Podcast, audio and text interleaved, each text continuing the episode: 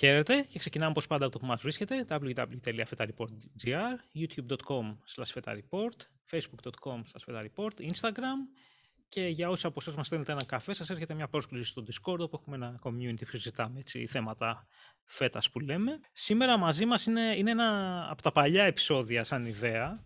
Έχουμε μαζί μας τον Βασίλη, ο οποίος έχει, θα κάνουμε ένα διπλό. Θα κάνουμε field report στο Seattle, γιατί είναι στο Seattle, και θα μιλήσουμε και για Microsoft, γιατί δουλεύει στη Microsoft και θα πιάσουμε για κανένα δύο άλλα έτσι πιο ακαδημαϊκά.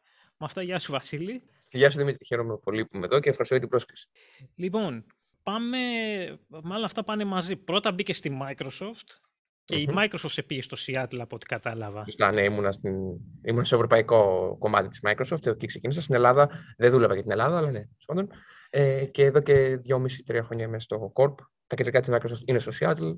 Εξού και για, για ποιο λόγο Seattle δεν είναι μια πολύ κλασική επιλογή να πας να μετακομίσεις. Είναι επειδή είναι τα κεντρικά της Microsoft. Το ανέκδοτο που κάνουμε, που έχω και δεν μπορώ να μην το πω, ειναι ότι άμα, πέφταχτε, άμα δείτε καμιά καρέκλα από πίσω, είμαστε σίγουροι ότι είναι η Microsoft, γιατί έχει ακουστεί ναι. ότι έχει γίνει.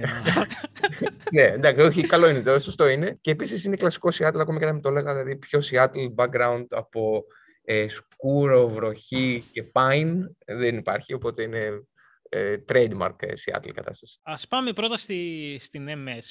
Πώς, ε, ε, πώς μπήκες εκεί να δούμε και μετά να δούμε πώς είναι σαν εταιρεία. Γιατί κάνεις ναι. και, δεν κάνεις, γράφεις κώδικα νομίζω, έχεις κάτι πιο ενδιαφέρον από εμάς. Δεν γράφω κώδικα, όχι, δεν γράφω κώδικα, ε, καταλαβαίνω κώδικα, ε, γράφουν άλλοι κώδικα και εγώ δουλεύω μαζί τους. Που νομίζω είναι ενδιαφέρον γιατί αν, αν θυμάμαι καλά, το, πιο, το ιστορικό αυτού του podcast και της ομάδας είναι ότι έχεις πιο πολλούς developers. Οπότε εγώ δεν είμαι κλασικός developer, είμαι business, στο business κομμάτι της Microsoft. Ε, Πώς μπήκα στη Microsoft. Η Microsoft είναι μια εταιρεία που είναι από τις πιο παλιές εταιρείες τεχνολογίας και παραμένει relevant, που είναι πολύ μεγάλο προσόν αυτό. Είναι μια εταιρεία που είναι πολύ enterprise focused.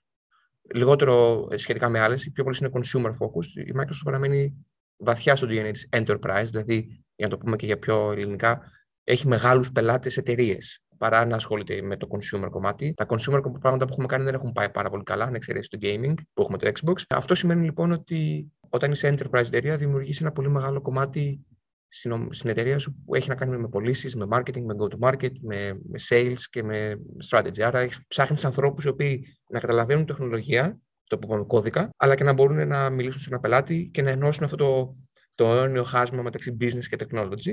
Έδωσα αυτό το introduction γιατί αυτό είναι εμένα το background μου. Οπότε ξεκίνησα στην ευρωπαϊκή ομάδα, στην, Ανατολική, στην ομάδα Ανατολικής Ευρώπης, για να είμαι πιο ακριβής, της Microsoft, στο κομμάτι του go-to-market, που άμα θες να κάνουμε 10 podcast για να απαντήσουμε τι σημαίνει go-to-market. Σημαίνει να τα πάντα και τίποτα. Θα, θα ήθελα, ναι. Ναι, θα το πω μετά. Οπότε έτσι ξεκίνησε η καριέρα μου στη Microsoft.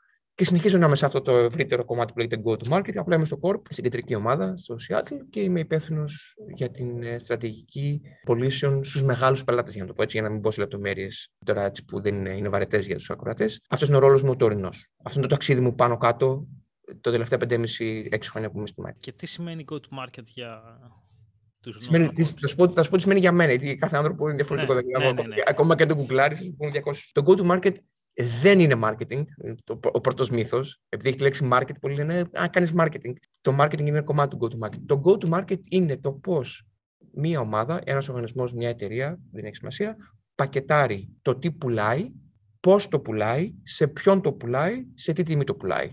Ε, δεν ξέρω αν σου δώσα μια πιστική απάντηση, αλλά το go to market είναι τα πάντα. Δηλαδή, έχεις τιμές. Τι τιμή έχεις, έχεις discount. Ποιος το πουλάει, πότε το πουλάει. Πουλάς το ίδιο πράγμα στους ίδιους πελάτες. Το πουλάς μέσω web ή πας με το μπαλιτσάκι σου στο πελάτη και το πουλάς. Όλα αυτά τα κομμάτια είναι go to market. Και αυτό το go to market έχει πολλά παρακλάδια. Αυτό είναι το go to market κατά τη δική μου άποψη.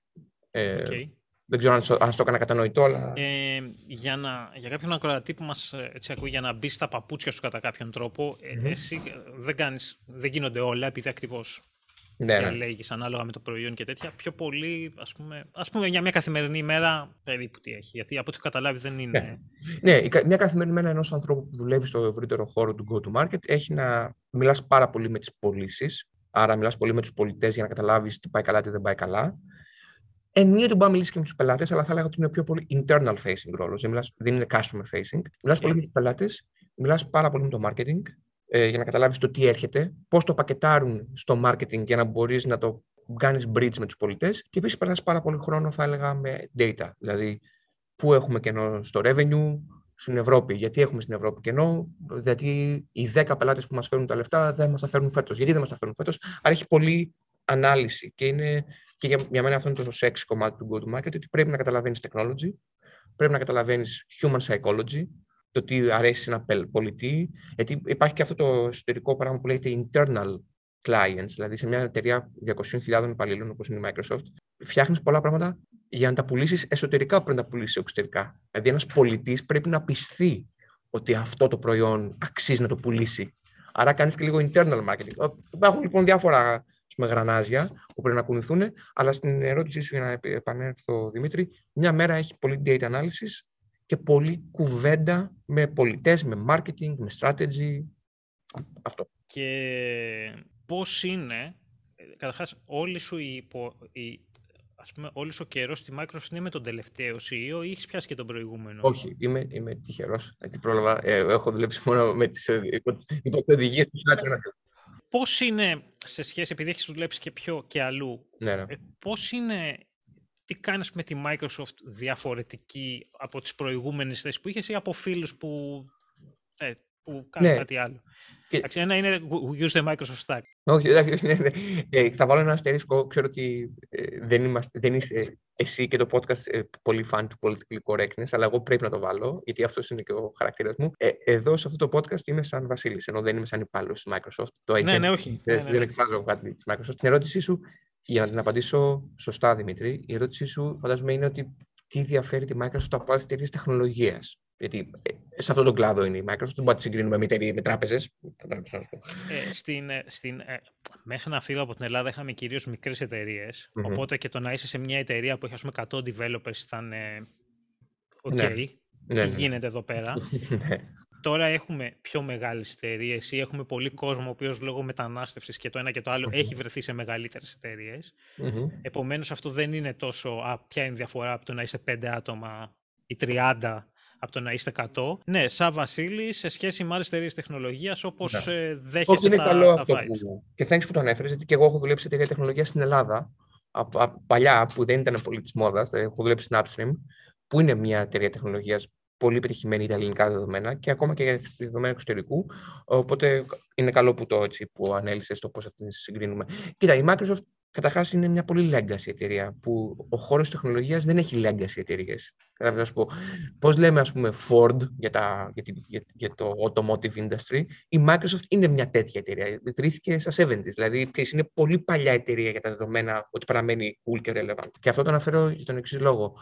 Αυτό νομίζω είναι ένα κομμάτι που εμένα με, με κάνει πολύ με ελκύει στη Microsoft, ότι παραμένει relevant μετά από 40 χρόνια σε ένα κλάδο που δεν είσαι πολλά χρόνια relevant. Ή οι εταιρείες που ήταν τότε relevant δεν είναι πια. Δηλαδή οι IBMs του κόσμου έχουν χάσει λίγο το μότζο τους. Η Microsoft παραμένει, ε, νομίζω, cool και στο, στο, στο, πούμε, στην μπροστινή ε, γραμμή των, ε, των εξελίξεων. Τι διαφέρει τη Microsoft από άλλες εταιρείες; Νομίζω πως άλλαξε πάρα πολύ η εταιρεία με τον τελευταίο CEO. Ε, δεν πρόλαβα τον προηγούμενο. Η Microsoft, για αυτούς που δεν γνωρίζουν, είχε τρεις CEO στην ιστορία της. Τον Bill Gates, που ήταν το founder, τον Steve Ballmer, που ήταν ο άνθρωπος ο οποίος πήρε τα ενία από τον ε, Bill Gates, και ο τελευταίος που είναι ο Σάτια Ναντέλα, που είναι εδώ και περίπου 9 χρόνια, αν δεν κάνω λάθος. Ο Σάτια άλλαξε την εταιρεία Arden και όταν λέω άλλαξε την εταιρεία, άλλαξε την εταιρεία την κουλτούρα της. Υπάρχει ένα βιβλίο, για αυτού οι οποίοι είναι βιβλιόφιλοι και ξέρω ότι το podcast προωθεί πολύ τα βιβλία, που λέγεται Hit Refresh, που εξηγεί, που το έχει γράψει ο ίδιος ο Σάτια Ναντέλα, που εξηγεί τι έχει κάνει. Για να το υπερθεματίσω, είναι μια εταιρεία που εγώ το νιώθω ότι θέλει το καλό. Είναι κάτι πολύ γενικό και κάτι πολύ θεωρητικό και φιλοσοφικό, αλλά είναι μια εταιρεία που πραγματικά προσπαθεί να κάνει καλό πράγμα. Που λέμε I want to make the, the, the world a better place, και είναι λίγο αστείο. Το λέγανε πολύ και στο Silicon Valley τη σειρά εννοώ. Ε, προσπαθεί με πολύ απτά παραδείγματα να το κάνει. Και με επενδύσεις και με, με το, με το φιλάνθρωπο κομμάτι της. Και έχει και, και μια εταιρεία που το, μότζο, το ιστορικό μας μότο είναι το growth mindset. Δηλαδή, πώς σαν άνθρωπος, είτε είσαι developer, ε, business, marketing, μπορείς να γίνεις καλύτερος, να μάθεις καλύτερα πράγματα. Όχι να γίνεις καλύτερος ηθικά, να γίνεις καλύτερος να μάθεις πιο πολλά πράγματα, να, να αναπτύξεις το IQ και το EQ σου. Δηλαδή, έχουμε πάρα πολύ, επενδύουμε πάρα πολύ σε learning, σε, σε, σε, στην εκμάθηση καινούριων ε, δεξιοτήτων. Οπότε με αυτό με τραβάει, σαν Βασίλη, σε άλλου ανθρώπου που μπορεί να τους τραβάει. Παραμένει μια εταιρεία που είναι εταιρεία μεγαθύριο. Το λέω ότι κάθε μεγαθύριο έχει και μπιουρόκραση. Υπάρχει, πολύ, υπάρχει αρκετή γραφειοκρατία. Όταν έχεις μια εταιρεία 200.000 υπαλλήλων, αναγκαστικά έχεις γραφειοκρατία. Δεν, δεν γίνεται αυτό. Οπότε και αυτό κάποιους ανθρώπους τους κάνει turn off. Ε, αλλά επαναλαμβάνω, για μια εταιρεία 40 ετών παραμένει πολύ cool, παραμένει στις εξελίξεις. Και... Θα, θα, θα έλεγες ότι κατά το ισχύει αυτό το. Μάλλον ο Μπάλμερ το είχε πει. Εγώ δεν είμαι τόσο εναντίον τόσο ακούγεται. Δηλαδή μου ψιλοάρεσε κιόλας, αλλά τέλος πάντων. Πρέπει να νιώθω λίγο μόνος. Ναι, ναι, επειδή δεν. Μου άρεσε απ' έξω, ναι. ναι, ναι. Που είχε πει ότι δεν μπορούσε να διοικήσει τη συγκεκριμένη εταιρεία όπως θα διοικούσε μια οποιοδήποτε άλλη. Νομίζω, κοιτά, δεν έχω να πω άποψη. Δεν ήμουν παρόν όταν ήταν ο συγκεκριμένος άνθρωπος αλλά ξέρω πάρα πολλές ιστορίες προφανώς από συναδέλφου. Κοιτάξτε να δει. Ε, μιλάμε. Ε, είναι λίγο joke ο Μπάλμερ στο industry, αλλά είναι ένας άνθρωπος που είναι πραγματικά τετραπέρατος. Δηλαδή δεν είναι πεξεγέλαση, δεν είναι εντάξει, φέραμε έναν άσχετο και τον κάναμε σιω. Δηλαδή είχε, είναι πολύ σοβαρός και έξυπνος και business άνθρωπος. Έχει κάνει, έχει κάνει καλά στην εταιρεία, δεν υπάρχει λόγος να, να, να, να, να πω λεπτομέρειες, αλλά έχει κάνει και πολύ γνωστές πατάτες. Δηλαδή έχει, έχει βρεθεί μπροστά στην κάμερα να λέει ποιο iPod, ποιος θα δώσει λεφτά για ένα iPhone. Δηλαδή ε, έχασε αυτό. Που ακόμα αυτό σε ένα εταιρεία δεν είναι κακό να το πω, μας κάνει honed, δηλαδή χάσαμε το phone business. Η Microsoft δεν κατάφερε ποτέ να είναι σημαντικός παίχτης στα κινητά τηλέφωνα. Όταν έγινε λοιπόν ο χαμός με τα smartphones, αυτό το παιχνίδι το, το χάσαμε, ξέρεις. Και το, το, το, το δίνουμε στο Steve Ballmer, το χάσαμε. Αυτός δεν ε, αποφάσισε να μην επενδύσει. Τέλος πάντων, ε, ε, θέλω να πατήσω κάτι που είπες. Είναι πολύ δύσκολο να είσαι CEO καταρχά σε μια τόσο μεγάλη εταιρεία έτσι κι αλλιώς, και είναι πολύ δύσκολο να είσαι CEO σε μια εταιρεία που την έχει ιδρύσει ένας άνθρωπος που εντάξει, αντικειμενικά, ασχέτω να το συμπαθεί ή τον αντιπαθεί κάποιος, είναι genius. Είναι από τις top, δηλαδή το πέντε μυαλά σε, ναι, ναι. Θα, θα, έλεγα σε υποδύναμη, γιατί Ακριβώς. έχει κάποια άσπεγγι και τέτοια. Και δηλαδή, σε όταν, ναι. Ακριβώς. Και όταν έδωσε τα ενία, συνέχισε και ήταν πάρα πολύ ενεργός ο Bill Gates. Δεν είναι ότι του είπε τρέξτε και εγώ δεν μπλέκω. ήτανε, δηλαδή, ήτανε μέσα. Ναι, νομίζω είχε, είχε, είχε πάει για κάποια χρόνια head of technology. Είχε πάρει πάλι ήταν head κάπου και μετά έφυγε. Ακριβώς. Από ό,τι θυμάμαι. Οπότε τώρα το να τρέξεις με εταιρεία που πάντα θα σε συγκρίνουν με ένα genius. Εντάξει, είναι δύσκολο πώς το πάμε τώρα. ε, κάτι, θα σου πω μια προσωπική απορία που είχα. Το διαβάζω σε πώς να το πω, το διαβάζω σε διάφορα blogs και σε διάφορα ε, νέα πιο πολυ ότι κάποιοι μιλάνε με Microsoft Veterans, ξέρω εγώ, ή με Google Veterans, που, ε, και άτομα τα οποία είναι στην, στην ίδια εταιρεία 10-15 χρόνια και μάλλον όλη τους τη ζωή θα είναι στην ίδια εταιρεία, no matter what, και δεν έχω συναντήσει ποτέ μου κάποιον τέτοιον άνθρωπο. Δεν Δεν έχει συναντήσεις ποτέ κάποιον βετεράνο, εννοείς. Ε... Κάποιον άνθρωπο ο οποίος να σου πει ότι μπήκα, ας πούμε, στη εταιρεία που επειδή είναι ακριβώς 40 χρόνια, μπήκα το 85 το 90, το ναι. 95, το 2000 ας πούμε. Τώρα έχουμε 2020. Ναι, ναι, ναι. Και είμαι 20 χρόνια εδώ μέσα. Δεν θα φύγω. Δεν μπορεί να τους αλλάζουν departments, αλλά εδώ θα είμαι. Δεν τους γνώρισες εσύ. Υπάρχουν, υπάρχουν. Υπάρχουν. Ναι. Κοιτάξτε, εγώ γνωρίζω προσωπικά. Είχα γνωρίσει στην Google, ξέρω εγώ, άτομα που ήταν 15 χρόνια, ας πούμε. Ναι, που για την Google τα 15 χρόνια είναι για πάντα. Εξής, ναι. Κάθε εταιρεία έχει ναι, και. Γιατί η εταιρεία ήταν 19 χρόνων τότε. Ακριβώς. είναι πολύ πιο νέα εταιρεία από τη Microsoft. Άρα τα 15 χρόνια στην Google είναι 30 στη Microsoft. Κατάλαβες. Είναι, ναι, χρόνια, ακριβώς, ναι. είναι χρόνια σκύλου. Στα τρία χρόνια είσαι 30. Ε, υπάρχουν άνθρωποι. Νομίζω δεν έχω να σου πω κάποια επιστημονική άποψη. Εγώ γνωρίζω ανθρώπους. Κοίταξε, ο λόγος που δεν υπάρχουν πολλοί νομίζω είναι δύο. Ένα είναι ότι τα ξέρεις πολύ καλά, γιατί είσαι στο industry, τα skills σου γίνονται outdated. Δηλαδή αυτό που κάνει η Microsoft το 2000 δεν έχει καμία σχέση με αυτό που κάνει το 2022. Ξέρεις. Άρα τα skills κάποιου ανθρώπου που ήταν τότε hot μπορεί τώρα να μην είναι hot, ειδικά με είναι technology. Μπορεί κάποιος που είναι people manager να, εντάξει, να, να ναι, ναι, ναι, ναι, Αλλά αν είσαι technology guy ή girl, ε, μπορεί τα skills σου να μην είναι πια relevant. Άρα αυτός είναι ένας λόγος που. Άρα υπάρχει ένα, και ένα κύκλωση. Ξέρεις. Okay. Και ο άλλος λόγος είναι ότι. Ε, εντάξει, μωρέ, είναι ένα industry που ο με τα πηδάει πάρα πολύ. Δηλαδή υπάρχουν πάρα πολλοί άνθρωποι που είναι ex-Microsoft, ex-Google, ex-Facebook. Ξέρεις, πηδάει πάρα πολύ κόσμο από τη μια εταιρεία στην άλλη, ex-Amazon, εδώ στο Seattle, που είναι η άλλη μεγάλη εταιρεία που έχει τα ναι. κεντρικά της. Οπότε υπάρχει πολύ αλλάζουμε γύρω-γύρω και πάμε 5-6. Είναι λίγο τα φυτόρια. Είμαι στον Παναθηναϊκό, ναι. πάω στο Μαρκό και πάω εδώ και πάω εκεί. Οπότε, ε, γι' αυτό νομίζω δεν υπάρχουν πολλοί. Αλλά κυρίως είναι ο πρώτος λόγος. Η ανακύκλωση ότι έχονται καινούργοι. Μάλλον είχαν εντύπωση που, μάλλον, ότι υπάρχουν ασύμετρα πιο πολύ στη Microsoft από ότι ας πούμε στην... Α, δεν κατάλαβα. Ναι, νομίζω, νομίζω ότι αυτό ισχύει. Και αυτό είναι ένα πράγμα που εμένα προσωπικά δεν με κάνει πολύ κλικ στη Microsoft, να σου πω την αλήθεια. Ε, θέλω να πω, είναι μια εταιρεία που που προσέχει πάρα πολύ τους υπαλλήλους της.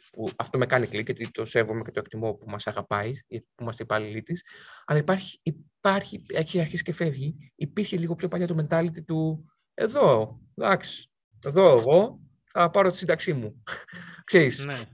υπήρχε λίγο το, αυτό το mentality, δεν υπάρχει πια, για να είμαι πολύ ανοιχτός, αλλά είναι μια εταιρεία που πώς να το πω, τους, τους, τους προσέχει τους υπαλλήλους τους. Άρα πολλοί άνθρωποι θέλουν να μείνουν, για τους προφανείς λόγους.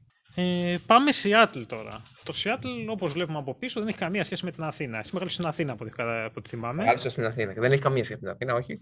Καμία σχέση, όχι. Σε πολλά πράγματα καμία σχέση, όχι μόνο στον καιρό και στην ε, γεωγραφία, αλλά ναι, σε πολλά άλλα πράγματα δεν έχει καμία σχέση. Πώς είναι, ας πούμε, άκουσα Μας είπε ένα παιδί πολλές από τις ερωτήσεις που κάνω τι είχα γράψει και λέω στο Discord που έχουμε στο, στο community, λέω παιδιά, θέλετε να ρωτήσετε. Και μου δώσανε πάρα πολύ τις ίδιες ερωτήσεις. Αλλά μία που, που, που, μου είπε κάποιος λέει ότι έχετε πρόβλημα με άστεγους, οι οποίοι ζουν σε πολικές συνθήκες κιόλας. Τι, τι γίνεται εκεί, δηλαδή. Είναι, το, είναι το, το πράγμα. Ναι, η, απάντηση, η γρήγορη απάντηση είναι ναι. Η δεύτερη απάντηση είναι ότι είναι κάτι που εμένα προσωπικά με, και με ενδιαφέρει και προσπαθώ να διαβάσω και να μάθω περισσότερα γι' αυτό ε, και πραγματικά με θλίβει πάρα πολύ ότι ως Έλληνας, ως Ευρωπαίος, δεν το έχουμε πολύ αυτό εμείς. Έχουμε άλλα προβλήματα δομικά σε κοινωνία, το ξέρουμε όλοι, αλλά ρε, μου, υπάρχουν άστεγοι στην Αθήνα, εννοείται, αλλά δεν είναι αυτό το πράγμα. Δηλαδή, άμα πας στο Σύνταγμα, δεν περνάς από δεν πρέπει να κάνεις. Να περά... Κάνω την κίνηση τώρα να περάσεις πάνω από πτώματα ή από ανθρώπους που είναι άστεγοι. Στο Σιάτλ και σε όλο το West Coast, Σαν Φρανσίσκο, Λο Άντζελε, Portland, υπάρχει πάρα πολύ αυτό το πρόβλημα είναι τεράστιο. Στο Σιάτλ ίσως είναι το πιο μεγάλο, μαζί με το Σαν Φρανσίσκο θα έλεγα. Ε, πολύ θλιβερή κατάσταση, πάρα πολύ άστεγη. Ε, μπορώ να βρω το και το νούμερο. Θα διάβαζα πρόσφατα πώς είναι οι άστεγοι στο state. Γιατί δεν το... Ας πούμε από πού, για το πού, πού οφείλεται. Δηλαδή ποια είναι... Ε, ε, ναι, έχω ακούσει ας πούμε, για το Los Angeles mm ότι τους στέλνουν από άλλες πολιτείες, ε, τους λένε ωραία πήγαινε εκεί γιατί είχαν φτιάξει κάποιες υποδομές κάτι ναι. Και υπήρχε λογική, πάρ' τους και στείλ τους εκεί, ας πούμε. Ναι, κοίταξε, υπάρχουν πάρα πολλοί λόγοι και είναι, μπορεί να γίνουν 62 podcast και σίγουρα δεν είμαι ο ειδήμων. Ε, θα σου πω αυτά που έχω διαβάσει και αυτά που ξέρω εγώ. Αυτό που νιώθεις, ναι, αυτό ναι, που ναι. νιώθεις. Όχι ναι, αυτά ναι. που έχω διαβάσει. Κοίταξε, υπάρχουν κάποια πράγματα τα οποία είναι βασική ανθρώπινη ψυχολογία. Για ποιο λόγο έχει πιο πολλούς άστεγους, μπορεί να έχει πολλούς το LA από μια. είναι και θέμα καιρού. Ε, και εγώ, αν ήμουν άστεγο, θα πήγαινα κάπου που έχει ζέστη. Ε, ξεκινάμε με το πολύ βασικά. Ναι, ναι, ναι. ναι, ναι. Το Σιάτλ είναι μια πόλη, είναι μια πόλη, είναι πόλη είναι που για ε, πέντε μήνες, Νοέμβρης, Μάρτης, είναι αυτή η κατάσταση. Οπότε, αν είσαι άστεγος, it doesn't make sense πολύ να διαλέξεις το Σιάτλ. Οπότε, πολλοί κατεβαίνουν στο λέει λόγω καιρού. Κλείνει η παρένθεση. Τώρα, για ποιο λόγο υπάρχουν πάρα πολλοί άστεγοι, πάρα πολλοί λόγοι ε, και δομικοί, κοινωνικά. Εγώ θα έλεγα η πιο σημαντική είναι σίγουρα το πιο σημαντικό είναι ότι αυτές οι περιοχές που ανέφερα, Los Angeles, San Francisco, Portland, ε, Seattle, λόγω ότι έχουν πάρα πολλές εταιρείες, ε, έχουν ανεβεί πάρα πολύ τα ενίκια, άρα πολλοί κόσμος δεν μπορεί να πληρώσει και γίνεται άστεγος. Και υπάρχει η ιδέα στην Ελλάδα, αν δεν έχεις ταξιδέψει στην Αμερική, ότι άστεγος, εντάξει, μωρέ, πρεζάκι, ε, μπαμ, ξέρεις. Ή κάτι ότι... έπαθε. Ναι, ναι. Εδώ κάτι, υπάρχουν άνθρωποι... κάτι έκανε. Ναι, όχι, ναι. αυτό κατάλαβα. Ναι, ναι. Που δεν, δεν ναι, κάτι, δεν ναι, έλα μωρέ, θα φταίει και αυτός. Ξέρεις. Ή κάπου φταίει. Ναι, ναι, ναι. Δεν υπάρχει. Ε, ε, ε, υπάρχουν άνθρωποι προφανώς τους έχει πάει λάθος στη ζωή τους. Αλλά υπάρχουν πάρα πολλοί άνθρωποι στο Seattle οι οποίοι έχουν κανονικά τη δουλειά του, δεν έχουν καλές δουλειές. Μπορεί να δουλεύουν μπαρίστα στα Starbucks, ενώ να βγάζουν ένα πολύ βασικό μισθό και να μην μπορούν να πληρώσουν και να μένουν στο σπίτι και να μένουν στο αμάξι τους. Και αυτό άστεγος είσαι. Υπάρχουν πάρα πολλοί άνθρωποι που μένουν στα αμάξια τους. Οπότε το αναφέρω για να. Εκεί για μένα ήταν πολύ μεγάλο μάθημα. Και εγώ στην αρχή έλεγα εντάξει, μωρέ, άστεγοι whatever, ξέρεις, ενώ άνθρωποι που... Αλλά όχι, υπάρχουν πάρα πολλοί άνθρωποι που είναι... Ναι, έγινε, έκλεισε μια εταιρεία, απολύθηκαν πολλοί, επειδή απολύθηκαν, ξέρω εγώ, σταμάτησαν να πηγαίνουν στο σούπερ μάρκετ, οπότε υπήρξε ένα μπαμ και σε αυτό το μπαμ πήρα αυτούς τους, πήρα αυτούς τους ανθρώπους ε, Ακριβώς. αμπάριζα ουσιαστικά. Και αυτό που είπες είναι το άλλο κομμάτι. Είναι πολύ...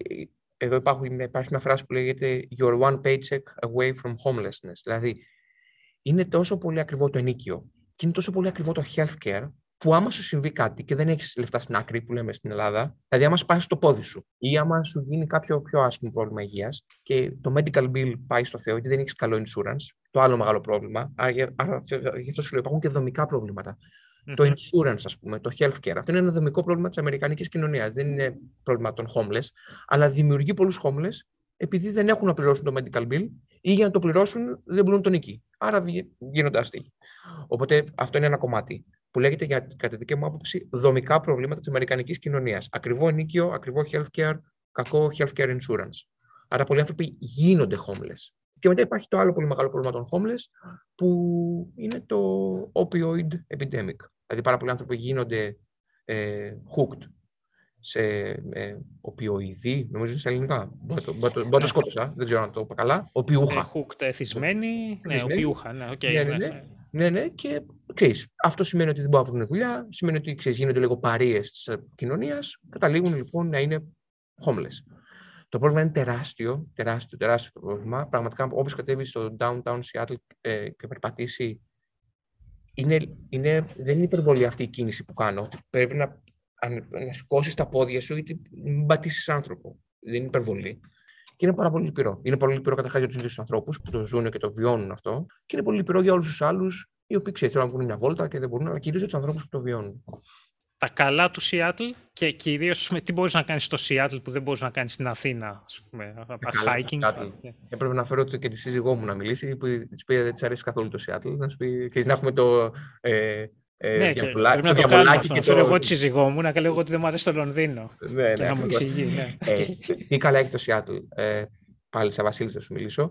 Ε, τα καλά που έχει το Seattle είναι ότι είναι μια πόλη και πάλι να το, ένα αστερίσκο. Το Seattle σαν πόλη είναι το downtown, αλλά έχει πάρα πολλά suburbs. Το αναφέρω αυτό γιατί λόγω της τεχνολογίας, Amazon, Microsoft, υπάρχουν πάρα πολλοί άνθρωποι που μένουν στα suburbs, όπως και εγώ μένω στα suburbs.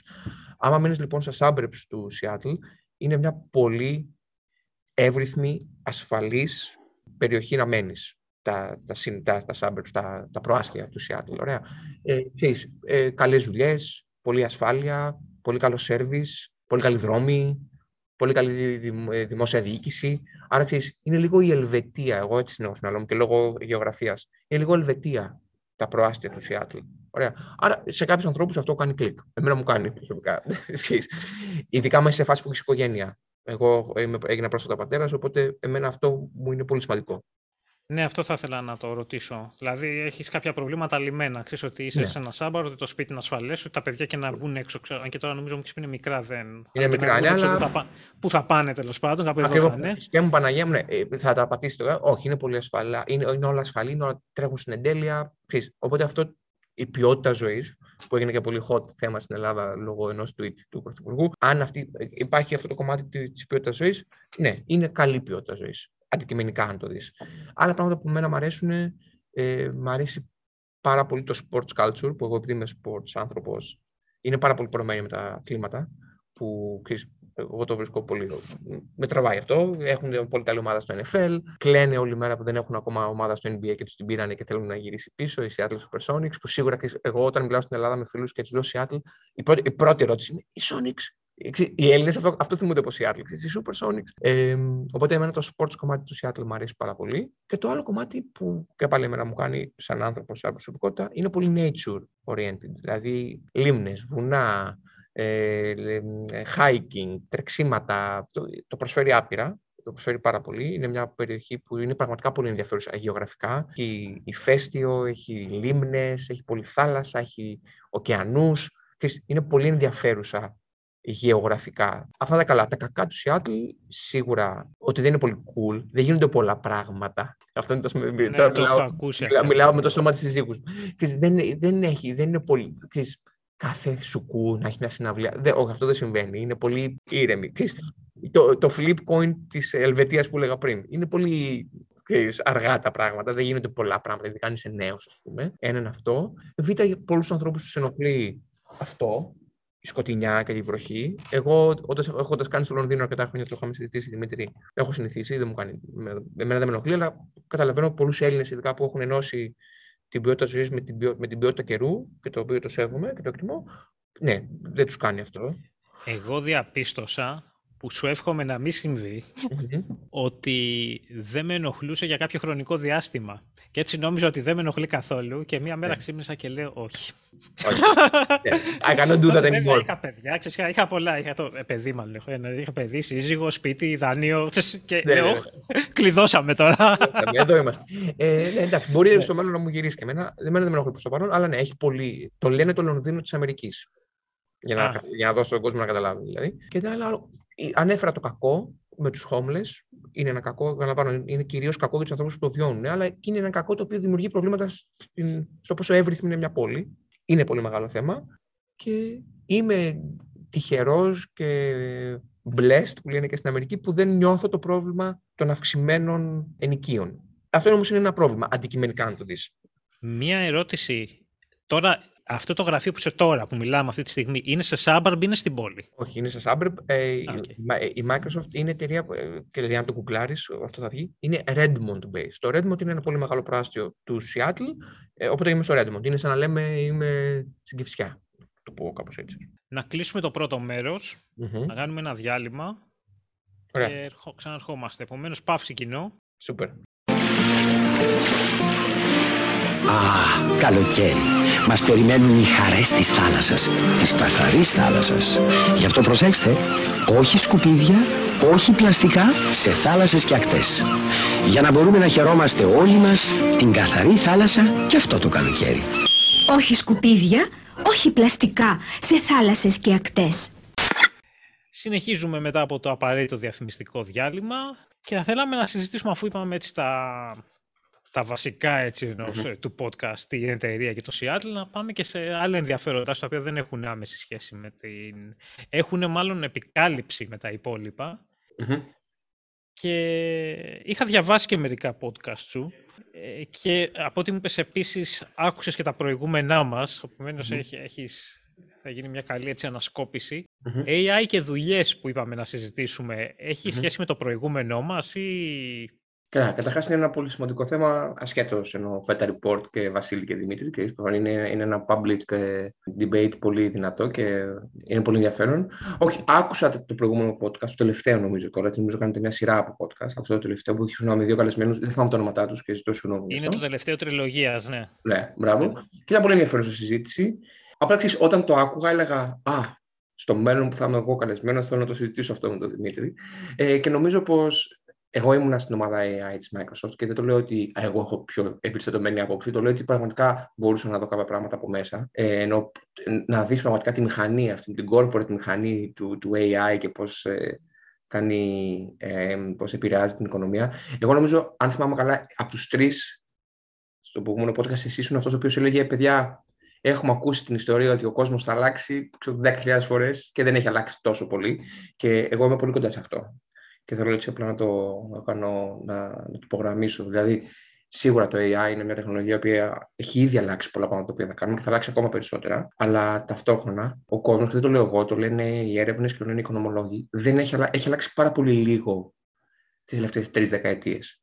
Δηλαδή, αν κάποιος κάνει flash από το, από το 92 μέχρι σήμερα, η διαφορά που θα δει μεγάλη στην καθημερινότητα είναι πιο γρήγοροι υπολογιστές. Και άντε, πούμε, τα, τα πολλοί smartphones που ε, τότε δεν υπήρχαν. Είναι λοιπόν η ταχύτητα, το processing power, ας πούμε, και το intelligence και το speed. Όλα τα άλλα στη ζωή μας είναι πολύ ίδια.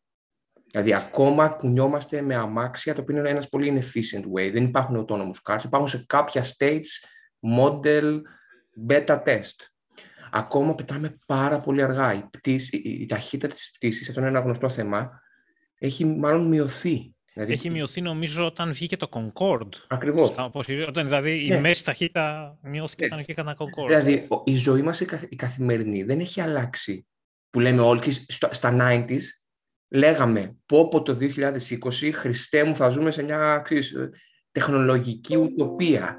Και ε, έχει αποδειχθεί ότι αυτό είναι λάθος, ότι δεν συνέβη, δεν συνέβη για πολλούς λόγους. Ε, και μάλιστα αφού πάντα υπάρχει αυτό το το βιβλιοφίλο background του podcast, ένα πολύ ωραίο βιβλίο, να διαβάσει ο κόσμος σε περίπτωση που ενδιαφέρει αυτό το topic, είναι το Where is my flying car; Τίτλος, φοβερός τίτλος. Ναι, το οποίο είναι αυτό, ε, μου υποσ... πριν από 30 χρόνια λέγαμε ότι θα πετάμε, τα αμάξια θα πετάνε και θα είμαστε και ακόμα έχουμε αυτό το diesel και τη βενζίνη και τον πολύ αρχαϊκό τρόπο και μάλιστα είναι παλιό βιβλίο αυτό, δηλαδή ήταν, ήταν joke ήδη πολλά χρόνια και το ξαναέκανε publish η Stripe Press. Η Stripe Press είναι ο εκδοτικός οίκος της εταιρείας Stripe, τα Payments, του Patrick Collison, που είναι ένας πολύ γνωστός Silicon Valley ας πούμε, guy. Γιατί ακριβώς αυτό, δηλαδή όλη η Silicon Valley αναρωτιέται για πού, πού αποτύχαμε και δεν άλλαξε η ζωή μας. Αυτή λοιπόν είναι μια πολύ μεγάλη εισαγωγή για να πω ότι συμφωνώ μαζί σου, γιατί δεν το βλέπω και εγώ δυστοπικό το μέλλον. Σίγουρα κάποιες δουλειές θα γίνουν affected, σίγουρα θα, κάποιοι άνθρωποι θα χάσουν τη δουλειά τους, αλλά αυτό συνέβαινε πάντα. Δηλαδή, το 1930 υπήρχαν άνθρωποι που πατάγανε κουμπιά σαν σανσέρ. Ήταν δουλειά αυτό. Υπάρχει και ανέκδοτο που Α, ναι. το είχα διαβάσει σε βιβλιαράκι που μπαίνει κάποιος στο ασανσέρ και του λέει ο άλλος ε, πώς σας λένε. Λέει Είμαι 30 χρόνια. Δι... Ξέρεις, πατάτε Ναι, το ναι. κουμπί στο ασανσέρ. Πώ είναι Κώστα Παλαμά. Α, γνωστό όνομα. Ε, είναι Ναι. 30 χρόνια. Ακριβώς. Ακριβώς. δηλαδή, η παρεμπιπτόντως side story, έχω βρεθεί σε χώρα τη Αφρικής που υπάρχει ακόμα υπή- το 2012. Υπήρχε άνθρωπος που μπαινε στην εταιρεία στα κεντρικά της και σου, πάταγε το, σου λέγε which floor, του ξέρω εγώ 12, και πάτε στο 12. Δηλαδή, αυτοί οι άνθρωποι δεν υπάρχουν πια, ότι πάντα κάποιες δουλειές εξαφανίζονται. Σίγουρα το AI είναι πιο διαφορετική τεχνολογία από τις προηγούμενες. Έχει, τις, έχει τα εχέγγυα να αλλάξει πιο πολύ τον κόσμο. Αλλά και εγώ συμφωνώ μαζί σου. Δεν πιστεύω ότι τα δυστοπικά σενάρια είναι πολύ κοντά μας τουλάχιστον. Ή ουτοπικά. Ή ουτοπικά. Ναι. Τώρα ένα που θυμήθηκα. Θυμήθηκα δύο-τρία πράγματα. Ένα είναι αυτό ήταν και το παράπονο του Πίτερ Τιλ. Μμμ. Που έλεγε ξέρεις, που είναι, υπάρχουν διάφορες γραμμές σκέψης και παρότι δεν τους αγιοποιούμε εδώ πέρα, Μμμ. ένα πράγμα που είχε πει ήταν αυτό, ότι η κριτική του, ότι πού είναι οι σημαντικές αλλαγές. Ναι, Και βέβαια. ένα άλλο που το είχα συζητήσει, όταν το άκουσα, ήμουνα πολύ έτσι, επειδή το έλεγε ένας θείος μου, ήμουν εντάξει, ρε μπάρμπα τώρα, κατουρά μας, ας πούμε, που έλεγε πόσο μεγάλο σοκ ήταν το, το να μπει στα σπίτια το τηλέφωνο. Ναι. Ψάχνοντας, ρωτώντας, αυτό που συνέβη και στους γονείς μας στην γενιά περίπου στην Ελλάδα, το ότι μπήκε στο σπίτι το τηλέφωνο, ήταν πολύ μεγαλύτερο τεχνολογικό σοκ από το να μπαίνει στη δική μου ζωή, ας πούμε, το ίντερνετ. Μμμ. Ναι. Μα, Κάτι άλλο. γιατί πάντα η διαφορά, το δέλτα που λέμε, είναι και ποιο ήταν το προηγούμενο stage σου. Δηλαδή, αυτοί οι άνθρωποι που δεν είχαν τηλέφωνο πριν, πραγματικά ο μόνος τρόπος να επικοινωνήσει ήταν με χαρτί. Έγραψε ένα γράμμα, πήγαινε στο ταχυδρομείο, πήγαινε το γράμμα το από δύο εβδομάδες, έπρεπε να το περιμένεις. Το τηλέφωνο ήταν Παναγία μου. Μπορώ και μιλάω όποτε θέλω, με όποιον θέλω, όποια στιγμή θέλω. Οπότε, υπερθεματίζοντας, ναι, ε, είναι πολύ σημαντική συζήτηση. Πρέπει να γίνει. Δεν λέω ότι Χριστέ μου για ποιο λόγο συζητάμε για το AI. Πρέπει να συζητάμε. Είναι public debate. Αλλά εγώ με τη σχολή σκέψη, που λέει ότι Α έχει ξαναγίνει στο παρελθόν, άρα το έχουμε ξαναδεί. Δημιουργούνται και άλλες δουλειές επίσης που δεν υπήρχαν λόγω του AI. Και Να το πούμε τελευταίο καμιά θα πω- δύο, γιατί ε, να πούμε καμιά δύο δουλειές που σου έρχονται στο μυαλό. Υπάρχουν, όχι, στο tech, δηλαδή στο κομμάτι του development. Δηλαδή υπάρχουν δουλειές που δεν υπήρχαν πριν και δημιουργούνται ακριβώς για το AI. Και νομίζω θα δημιουργηθούν πάρα πολλές δουλειές. Το ανέφερες εσύ νομίζω πάλι στο προηγούμενο podcast ή κάποιο από τους καλεσμένους σου. Εγώ πιστεύω πάρα πολύ σε αυτό που λέμε στη συμβίωση, στο symbiotic relationship human και AI. Άρα θα υπάρχουν πάρα πολλές δουλειές οι οποίες θα είναι, που δεν τις έχουμε σκεφτεί τώρα, οι οποίες όμως θα είναι το AI και ο, ο άνθρωπος μαζί. Για μένα, ε, έχω διαβάσει πολλά βιβλία για AI, όπως όλοι μας. Είναι πολύ γνωστό genre στα βιβλιοπολία. Εμένα, ε, έχω δύο-τρία αγαπημένα που με έχουν, κάνει, με έχουν βοηθήσει πολύ να σχηματίσω τη σκέψη μου. Το ένα είναι σίγουρα του Γκάρι Κασπάροφ, γνωστός chess player, ο οποίος νικήθηκε από το Blue, που ήταν το πρώτο AI, ε, ο οποίος έχει κεφάλαια, το οποίο εξηγεί αυτό ότι δεν θα είναι ποτέ μηχανή ενάντια σε άνθρωπο, θα είναι πάντα άνθρωπος και μηχανή. Γιατί έχουμε άλλο intelligence που αυτή τη στιγμή το, το AI δεν μπορεί να το κάνει, που είναι το λεγόμενο AGI, το Artificial General Intelligence. Μμμ. τέλος πάντων. Και έχει και ένα πολύ, το έχω υπογραμμίσει στο βιβλίο, που είναι πραγματικά να το σκεφτεί το μέρο που λέει ότι μπορεί ο υπολογιστής να σκεφτεί 10.000 φορές πιο γρήγορα τις κινήσεις στο σκάκι από σένα, αλλά άμα του πεις στο δωμάτιο στο οποίο παίζεις σκάκι, πήγαινε να μου φέρεις νερό, δεν μπορεί. Ξέρεις, υπάρχουν πράγματα λοιπόν. Εντάξει, τώρα με τα ρομπότ έχει αρχίσει και φτιάχνει τον κόσμο. Ναι, ναι, είναι, ας το Αλλά- δούμε, ναι, ας μην το δούμε. Ναι, Αλλά επιλέξεις θέλω να πω, αυτό να θέλω να πω είναι χτυπήσουμε ότι ναι, δε- δεν είναι ότι το, A- το AI είναι πολύ γρήγορο και πολύ έξυπνο σε πολύ συγκεκριμένα πράγματα. Στο General Intelligence ακόμα δεν είναι. Το πιο ενδιαφέρον κομμάτι του AI, κατά την άποψή μου, αυτή τη στιγμή είναι το GPT-3. Είναι αυτό το οποίο κάνει, δημιουργεί το κείμενο, δεν ξέρω αν το γνωρίζεις.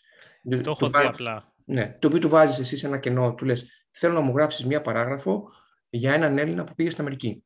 Θα σου γράψει μία παράγραφο παίρνοντας content από όλο το Ιντερνετ και θα σου βγάλει μια παράγραφο η οποία δεν θα φαίνεται ότι είναι από μηχανή. Είναι ενός μέτριου, ενός ανθρώπου με μέτριο ταλέντο στη, στη γραφή, ξέρω. Ναι. Κάπως έτσι. Αυτό. Ένα πιπεράτο που είχε πει ο Κασπάρος στο συγκεκριμένο βιβλίο που θα ήθελα να το καταθέσω Μμμ. είναι το ότι το Deep Blue νομίζω ήταν η Μμμ. μηχανή της IBM. Ναι, ναι. φτιάχτηκε για να τον κερδίσει. Ναι. Δεν φτιάξανε, δηλαδή, μία μηχανή που να παίζει πολύ καλό σκάκι. Ναι, φτιάξανε μια μηχανή που είναι customized πάνω στη δική του εξυπνάδα για να τον νικήσει. Για να τον νικήσει και Ναι. γι' αυτό, ε, το οποίο, όπως ο ίδιος λέει, δηλαδή ε, θα βγάζανε και μια γενική μηχανή που θα τον κέρδισε σε πέντε χρόνια. Δεν παίζει Ναι. ρόλο. Ναι, ναι. Αλλά για να κρύψουν το ότι εντός αγωγικών έκλεψαν, το Ναι. μηχάνημα διαλύθηκε και δεν έχουν δώσει το πώς μπορεί να συναρμολογηθεί ξανά με το που Α, ναι, τελείωσε δεν το γνώριζα παιχνίδι. αυτό. Δεν το θυμάμαι. Ή δεν Είναι το στο θυμάμαι. βιβλίο, ναι. Ε, δεν το θυμάμαι. Και το ξέρω ότι είμαστε ζωντανά, που λένε τα live έχουν τα δικά τους. Πραγματικά, ο λόγος που κοιτάω μακριά από την οθόνη είναι ότι είναι δίπλα από τη βιβλιοθήκη μου και προσπαθώ να. Α, το βρήκα. Ε, έρχομαι. ναι. Οι, οι ακροατές ή οι τηλεθεατές, δώστε μου 10 seconds. Γι' αυτό και το κάνουμε όσοι βλέπετε τώρα αποφασίσουν, αποφάσισε σε μία φάση της ζωής μου να το κάνουν στο YouTube.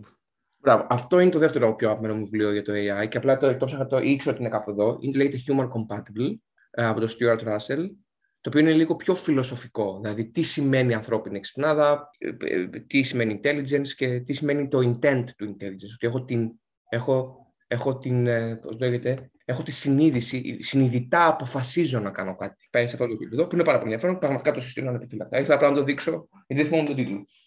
Ναι, όχι, γι' αυτό αποφασίσαμε και αποφασίσαμε, ε, εντάξει, ένας έχω μείνει βασικά, αλλά και έχω και παιδιά που με βοηθάνε, αλλά γι' αυτό έχω λοκάρει στο να, να βγαίνει και έτσι και στο YouTube. Ωραία, Να σούπερ. βγαίνουν κάποια πράγματα πέρα από τώρα που ξύθηκα τέλος πάντων. εντάξει, Ναι. συγχωρέστε με. Άλλο θέμα που είπαμε να ρίξουμε μια-δύο κουβέντες είναι η ψηφιακή δημοκρατία και το digital democracy. Ναι. Ε, αυτό έχει σχέση με το, πάλι με το επεισόδιό μας ή έχεις ασχοληθεί σε. Μα, Ε, εμένα, ναι. εμένα με απασχολεί ναι, και ε, εμένα ως πάρα πολύ. Θέμα. πάρα πολύ και εμένα. Οπότε, στην απάντηση στην ερώτησή σου, για να είμαι ε, ακριβής, με ενδιαφέρει πριν ακούσω το podcast, δηλαδή ασχολ- προσπαθώ να ασχοληθώ και να διαβάσω. Δεν μπορώ να ασχοληθώ κάπως αλλιώς. Προσπαθώ να διαβάσω πάρα πολύ εδώ και χρόνια.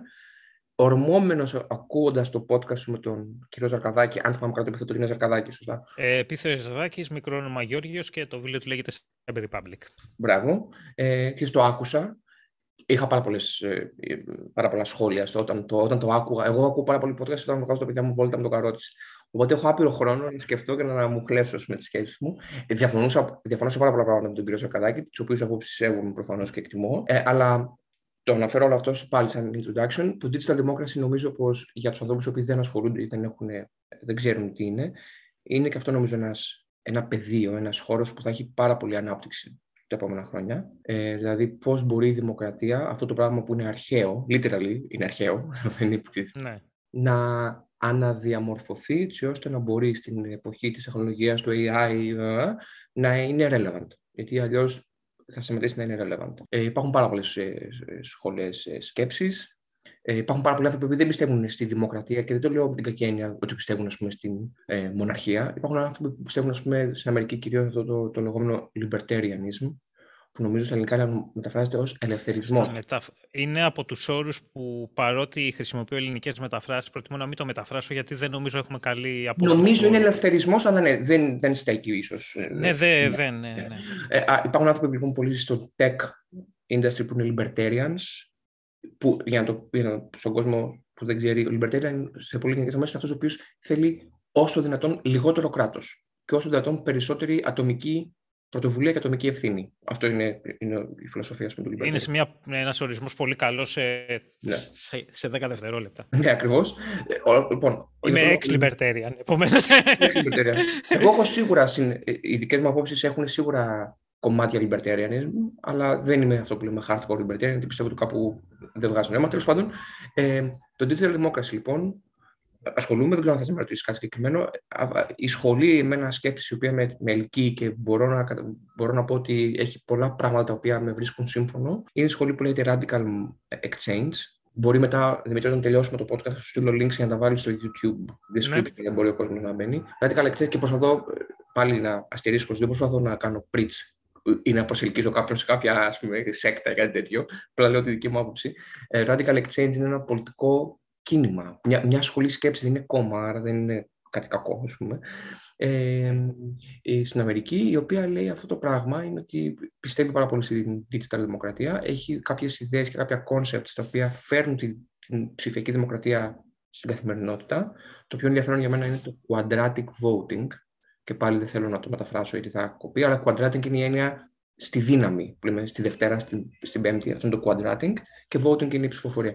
Τέλος πάντων, πάρα πολλές ενδιαφέρουσες σκέψεις. Πραγματικά ο κόσμος που τον ενδιαφέρει η πολιτική είναι ωραίο να ψαχτεί. Δεν ξέρω αν θα κάπου να το, να το εστιάσουμε, αλλά ναι, με ενδιαφέρει πάρα πολύ. Και... Θα σου πω τη, τη δική μου γνώμη mm-hmm. που έχω εγώ καταλήξει, γιατί προσ... υπάρχει το εξής πρόβλημα. Πάω χρώματα για να μην πω παρατάξεις. Ναι, ναι. Μάλλον επειδή και οι παρατάξεις έχουν χρώματα, κάτσε να σκεφτώ. Α πούμε, πορτοκαλί και μόβ που δεν έχουμε στην Ελλάδα. Ε, ναι, ναι. Άμα πω κάτι. Ο Τσοβόλας είχε μόβ. Mm? Μπορεί, να είσαι τσοβολικός. Τσοβόλα δεν είχε μόβ. Σε κάνω πλάκα. Ε, συνέχισε. Δηλαδή. Ναι, ε, το, okay, ναι. ναι, έλα, πειράζω. Ναι, ναι. Λοιπόν, πω κάτι τώρα. Επειδή έχει πολλωθεί ο κόσμος και έχει συντονιστεί, άμα πω αυτή τη στιγμή, ας πούμε, κάτι το οποίο τυχαία, γιατί μερικέ φορέ τυχαία, και, και αλλάζω και γνώμη αρκετές φορές, το οποίο το είπε ας πούμε ένας πορτοκαλί πολιτικός, όποιος έχει μια έστω και ελάχιστη ιδεολογική συμπάθεια σε έναν μοβ πολιτικό, τέλος πάντων έχει κάποια τέτοιο, θα, είτε θα με, συνεχίσει να με ακούει κρατώντας μια πισινή ή θα σταματήσει να ακούει αμέσως εκείνη τη στιγμή. Δηλαδή υπάρχει τέτοια πόλωση και επειδή δεν το θέλω αυτό, προσπαθούμε να, να μην το αναφέρουμε. Αλλά θα, τελευταία, επειδή δεν, δεν κρατιέμαι, τα μερικές έτσι λια, λιασμένες απόψεις. Εγώ πιστεύω ότι τα πάντα σε αυτή τη ζωή και σε αυτόν τον κόσμο γεννιούνται, μεγαλώνουν, παρακμάζουν, προσαρμόζονται, γερνάνε και πεθαίνουν. Αυτό είτε αφορά εμένα προσωπικά, δηλαδή σε κάποια φάση της ζωής μου θα πεθάνω, παρακμάσω, είτε αφορά χώρες, είτε κράτη, είτε σχηματισμούς, είτε οτιδήποτε. Νομίζω ότι αυτή τη στιγμή είμαστε στη φάση που είτε είμαστε στη φάση της, επειδή η παρακμή έχει μια εκθετική συνήθως τέτοια, αυτού που λέμε κοινοβουλευτική δημοκρατία. Mm-hmm. Δηλαδή είμαστε ένα βήμα πριν πεθάνει. Και θα πρέπει να αρχίσουμε να συζητάμε με τι θα το αντικαταστήσουμε. Για διαφόρους mm-hmm. λόγους. Ε, τώρα το, αυτό. Δηλαδή δεν, yeah. δεν μπορώ να πω ότι θα ότι να το αναθέσω σε μία παράταξη, ας πούμε, ή σε κάποια ναι. ιδεολογία, αλλά το σύστημα που έχουμε και αυτή ήταν έτσι που ξεκίνησε τη συζήτηση που είχαμε με το, και με το προηγούμενο και εδώ. Έχουμε τη λογική το ότι αναθέτουμε σε κάποιους εκπροσώπους, υποτίθεται, εν λευκό, ουσιαστικά έχουμε μια εκλεγμένη μοναρχία, το που στην Ελλάδα ουσιαστικά αναθέτει στον Πρωθυπουργό, όποιος και αν είναι αυτός. Γιατί δεν, είναι πολύ δύσκολο. Α πούμε, βλέπεις ότι εδώ στη Βρετανία που ζω υπάρχουν περιπτώσεις που έχει ζητήσει κάτι ο Πρωθυπουργός, έχει πάει όλο το κόμμα του εναντίον του και δεν το έχει κάνει. Αυτό στην Ελλάδα δεν έχει συμβεί ποτέ, ας πούμε. Δηλαδή, ας πούμε, στην, στη Βρετανία, αν πεις το αναθέτει σε 200 άτομα, στην Ελλάδα το αναθέτει σε ένα. Ότι έχεις αυτή τη λογική, ότι έχεις το κοινοβούλιο στο οποίο τους δίνεις εν λευκό εξουσία μέχρι τις επόμενες εκλογές, όποτε είναι αυτές. Περίπου το ίδιο συμβαίνει και σε άλλες χώρες. Και υποτίθεται ότι υπάρχουν κάποιοι ανεξάρτητοι φορείς και κάποια πράγματα όπως ο τύπος, οι οποίοι ελέγχουν, υποτίθεται, τα κοινοβούλια, αλλά νομίζω ότι στη γενιά μας και αυτό έσπασε. Δηλαδή βλέπεις ότι σε αρχές, ας πούμε, διορίζονται από την κυβέρνηση. Ο τύπος, ειδικά στην Ελλάδα, είναι συγκοινωνούν τα δοχεία ή ζει, δηλαδή δεν πουλάει ειδήσεις στους καταναλωτές ή καταναλωτές στους διαφημιστές, παίρνει κρατικές επιδοτήσεις και λέει αυτό που θέλει το κράτος. Οι καθηγητές στα πανεπιστήμια ο Ταλέμπ μου αρέσει εδώ πάρα πολύ από που το έχει εξηγήσει πάρα πολύ ωραία. Είναι και αυτή σε ένα μπλοκ όπου βλέπουμε ναι. ότι δεν υπάρχουν ε, διαφορετικές απόψεις όλο αυτό μαζί είναι, αντί να, αντί να ελέγχει τον όλοι αυτοί μαζί λειτουργούν ως ένα μπλοκ με τον λαό από κάτω. Ναι. Και αυτό το βλέπουμε, για να κλεισω άσχετα με το τι ψήφισα, δεν μου άρεσε καθόλου ότι όταν αποφασίσαν πούμε, οι Βρετανοί να βγουν από την Ευρωπαϊκή Ένωση, άρχισε η λογική μήπως να το ξανασκεφτούμε, μήπως να κάνουμε πως δεν σας ακούσαμε και να παραμείνουμε μέχρι ένα τέτοιο, ε, μήπως να ξαναψηφίσουμε άλλα πέντε χρόνια. Ναι. Όχι. Σου είπαν αυτό, θα πας να κάνεις αυτό. Ναι, ε, ε, πολύ ενδιαφέρον αυτό, όλα, όλα αυτά που είπες και νομίζω ότι τα χωρίζω στο μυαλό μου σε δύο κομμάτια. αυτά που είπες. Το ένα είναι το πρώτο που χαμογελούσα όταν το λέει, γιατί πραγματικά εμένα είναι το πραγματικά το κοιτάω και με τους φίλους μου και με τη σύζυγό μου κάθε μέρα. Είναι αυτό το οποίο φιλοσοφικά, αν το δεις, με πραγματικά κάθε μέρα με κάνει, με ενδιαφέρει και με κάνει challenge. Δηλαδή θέλω να πω, αυτή η έννοια του πώς μπορείς να κατηγοριοποιηθείς με βάση τις απόψεις σου σε κουτάκι. Α, ο Βασίλης είπε αυτό, άρα είναι φιλελεύθερος. Α, ναι, αλλά μετά είπε αυτό για τον Τραμπ, μήπως είναι δεξιός. Παλιά είναι δεξιός, αριστερός. Ναι, ναι, ναι. ναι, ναι. Ε, για εμένα αυτό και με αγχώνει. Όχι με αγχώνει, μη γίνω cancel ή κάτι τέτοιο. Λέω με αγχώνει από ότι δεν μπορώ, εγώ δεν μπορώ να σκέφτομαι με κουτάκια. Δηλαδή, εγώ, ξέρεις, πιστεύω πάρα πολύ σε αυτό που λέγεται intersectional identity. Πιστεύω ότι οι άνθρωποι έχουν πάρα πολλές απόψεις από διαφορετικά κομμάτια και δημιουργούν ένα κολάζ. Υπάρχουν σίγουρα άνθρωποι που είναι ταγμένοι, που λένε Εγώ είμαι ταγμένος, νουδού, ταγμένος πασό, δεν έχει σημασία εξής. Και είναι αυτό, ό,τι πει το κόμμα. Και νομίζω αυτοί οι άνθρωποι είναι άνθρωποι οι οποίοι ε, δεν μπορείς να κάνεις έναν, έναν ωραίο διάλογο ή δεν είναι ανοιχτοί σε άλλες ιδέες. Εγώ, σαν άνθρωπος, είμαι πάρα πολύ ανοιχτός. Μ' αρέσει να αλλάζω άποψη. Το εννοώ. Δηλαδή, πολύ συχνά ψάχνω να αλλάξω άποψη, πώς να την κυνηγάω. Και γι' αυτό επιλέγω πολύ συχνά να διαβάζω βιβλία τα οποία ξέρω ότι με τα οποία διαφωνώ. Από το από το cover, αλλά θέλω να τα διαβάσω. Θέλω να τα διαβάσω, α, για να καταλάβω και την άλλη οπτική και μπορεί να, να έχω εγώ λάθος. Υπάρχουν κάποιες, συγγνώμη, υπάρχουν, για να, μην, για να μην φάνω ότι με το άλλο πράγμα που λέμε στην Ελλάδα, ο, πώς το λένε, ο, Ισαποστάκιας. Ο, ο Ισαποστάκιας. Δεν έχω χειρότερη φράση. Υπάρχουν οι Ισαποστάκηδες. Δηλαδή η, φράση, η λέξη όντως ότι κατοτρίζει κάποιους ανθρώπους οι οποίοι φοβούνται να πάρουν θέση και είναι πάντα οι κεντρώοι που λέμε. Εγώ ναι, που κέντρο δεν σημαίνει αυτό. Ακριβώς. Το κέντρο για μένα, και ευχαριστώ που μου το λες, είναι τρομερή πάσα και το έχω γράψει πολύ συχνά και στο Twitter. Δηλαδή το κέντρο για μένα δεν είναι μια πάγια θέση. Για μένα το κέντρο είναι ένας μια δυναμική άποψη. Εγώ το ονομάζω, εσύ που είσαι πάλι έτσι, με, ε, ε, θα καταλάβεις, the waterfall chart. Δηλαδή υπάρχουν απόψεις που ανεβαίνω, μετά πέφτω, ξανανεβαίνω, ε, ενώ φιλοσοφικά. Υπάρχουν κάποιες αρχές στις οποίες πιστεύω και τις οποίες δεν τις αλλάζω με τίποτα. Δηλαδή, εγώ πιστεύω πάρα πολύ στις φιλελεύθερες αρχές. Φιλελεύθερες με φύ μικρό, όχι με φύ κεφαλαίο, δηλαδή όχι κομματικά, αλλά πιστεύω πάρα πολύ στην ισότητα, στην ελευθερία του λόγου. Αυτά δεν τα αλλάζω. Δηλαδή, αυτά, ό,τι και να μου πει κάποιος, δεν θα τα αλλάξω. Αλλά σε όλα τα άλλα είμαι πραγματικά πάρα πολύ ανοιχτός διαβάζω, δημιουργώ απόψεις, αλλάζω απόψεις και νομίζω αυτή είναι η έννοια του να είσαι ενεργός πολίτης. Άρα αυτό το καλύπτω, συμφωνώ απόλυτα μαζί σου. Δηλαδή, αυτό το αυτό είναι το... ένα άλλο. Πάλι έχει, έχει, το έχω δει σε τόσες πολλές έρευνες που ότι οι περισσότεροι άνθρωποι στις χώρες που ψηφίζουν, γιατί υπάρχουν και χώρες που δεν ψηφίζεις, δηλαδή στην Κίνα δεν ψηφίζεις, ας πούμε. ναι, ναι. Που δεν είναι, δεν είναι μικρή χώρα, είναι το 1 πέμπτο του πλανήτη. Μόνο η Κίνα. Ε, δεν ξέρω αν έχεις ακούσει για τις εκλογές στη Λιβερία που είχαν γίνει κάποτε, που βγήκε κάποιος με 95%. Και εμείς είναι και λίγο το 95%. Ποιοι, ποιοι, ποιοι τόλμησαν να μην, το 5% να μην το ψηφίσει. Επίτηδες τους είχε βάλει να μην ψηφίσουν. Για να φάνει λίγο. Για να μην, για να μην βγει 100. Ναι, ναι, όταν είναι ένα στημένο παιχνίδι που τελειώνει 4-1. Ναι. Ναι, ναι, ναι. ναι. ναι. ναι. Ε, ότι οι περισσότεροι άνθρωποι καταλήγουν και πίζουν σε κάποια πολιτική άποψη, νομίζω μέχρι τα 23, κάπου εκεί ξέρω, mm 25, ναι, ναι. και μετά την έχουν συνέχεια, το οποίο είναι πάλι μία αρχή του κοινοβουλευτισμου η οποία δεν τηρείται. Γιατί ο κοινοβουλευτισμός λέει ότι κάθεσαι και σκέφτεσαι. Είναι αυτό που, που βγήκαμε το rational economics και behavioral economics μετά. Υποτίθεται, υποθέτει ότι είσαι rational. Ενώ ναι. στην πραγματικότητα κανείς μας δεν είναι rational. Νομίζω πως. Ε, ε, πατάω αυτό που λες, νομίζω, δεν ξέρω αν το αναφέρεις με σκοπό, έχοντας στο μυαλό σου ένα βιβλίο, αλλά υπάρχει τα MAM βιβλίο γι' αυτό, το, είμαι σίγουρος ότι το γνωρίζεις. Και πάλι να κάνουμε το reference. Το, αυτό με το σύστημα 1 και σύστημα 2. Όχι, αυτό είναι για τον behavioral. Λόγω για αυτό που είπες εσύ ακριβώς. Σε περίπτωση που δεν το ξέρεις, να ξέρεις ότι υπάρχει άνθρωπος που έχει γράψει βιβλίο για την άποψή σου. Λέγεται The Myth of the Rational Voter.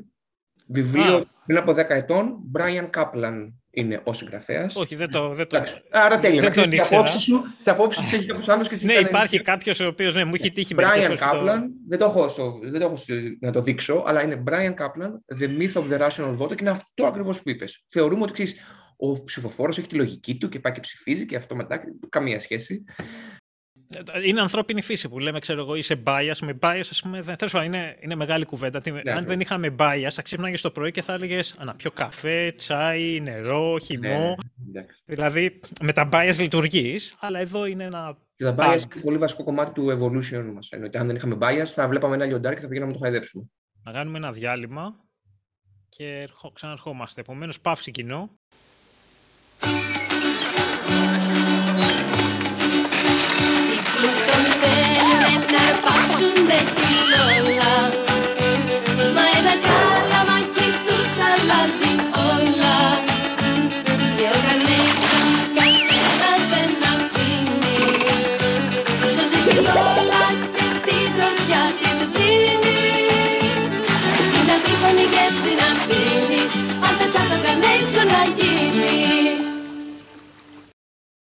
Και συνεχίζουμε από το άλλο διαφημιστικό μας διάλειμμα.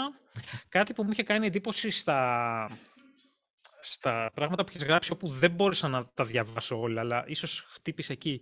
Μίλησες για learning, relearning and learning process.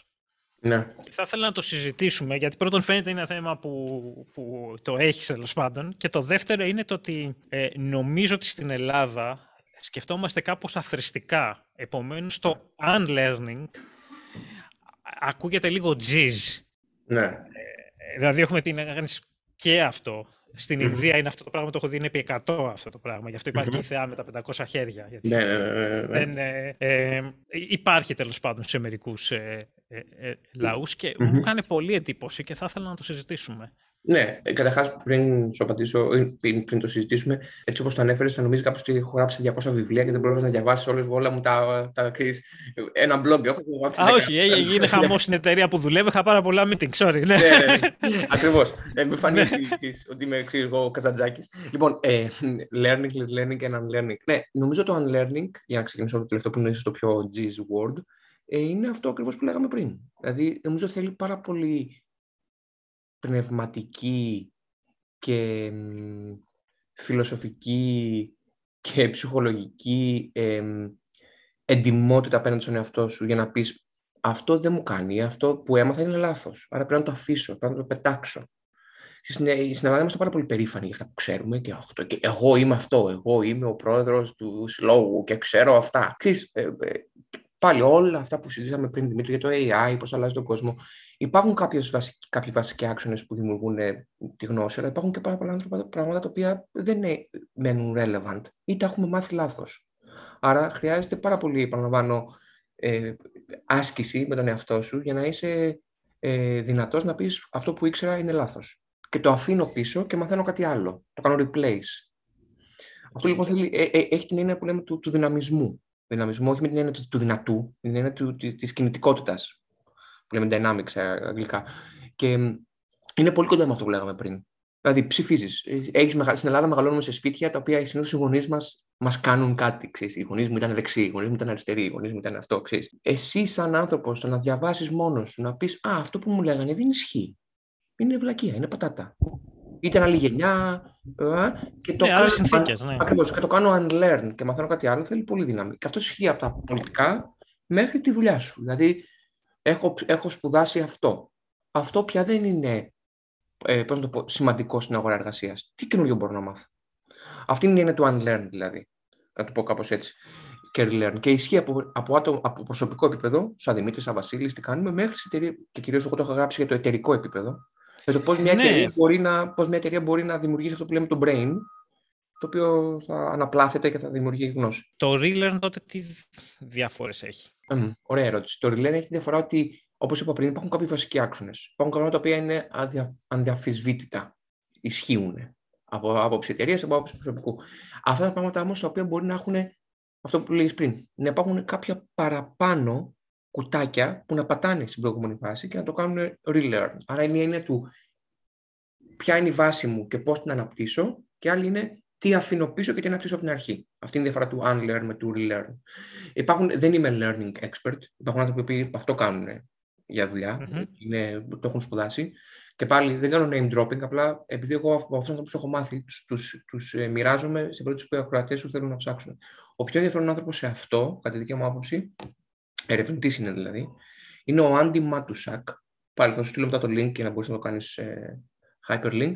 Είναι ένας τύπος ο οποίος έχει διαβάσει φυσιολογία και, εμ, και πώς, πώς λέγεται, η, άλλη λέξη, η neuroscience, νευροεπιστήμη, για να Ναι, δει αυτή πόσο, θα ο μάθει εδώ. εγκέφαλο, ναι, πόσο ο εγκέφαλος μαθαίνει κάτι.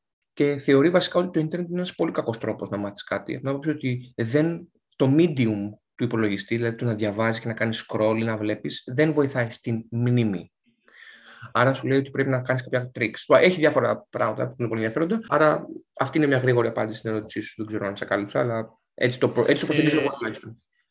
Όταν ε, θα ήθελα, μιας και ε, μίλησες για εταιρικό επίπεδο, Ναι. επειδή έχεις ασχοληθεί λίγο με αυτό, έτσι πώς βλέπεις αυτά να γίνονται απλά σε εταιρικό επίπεδο; Γιατί έχουμε, ναι. έχουμε αυτό, το ότι έχουμε μερικές εταιρείες που έχουν δεινοσαυρίσει, ναι.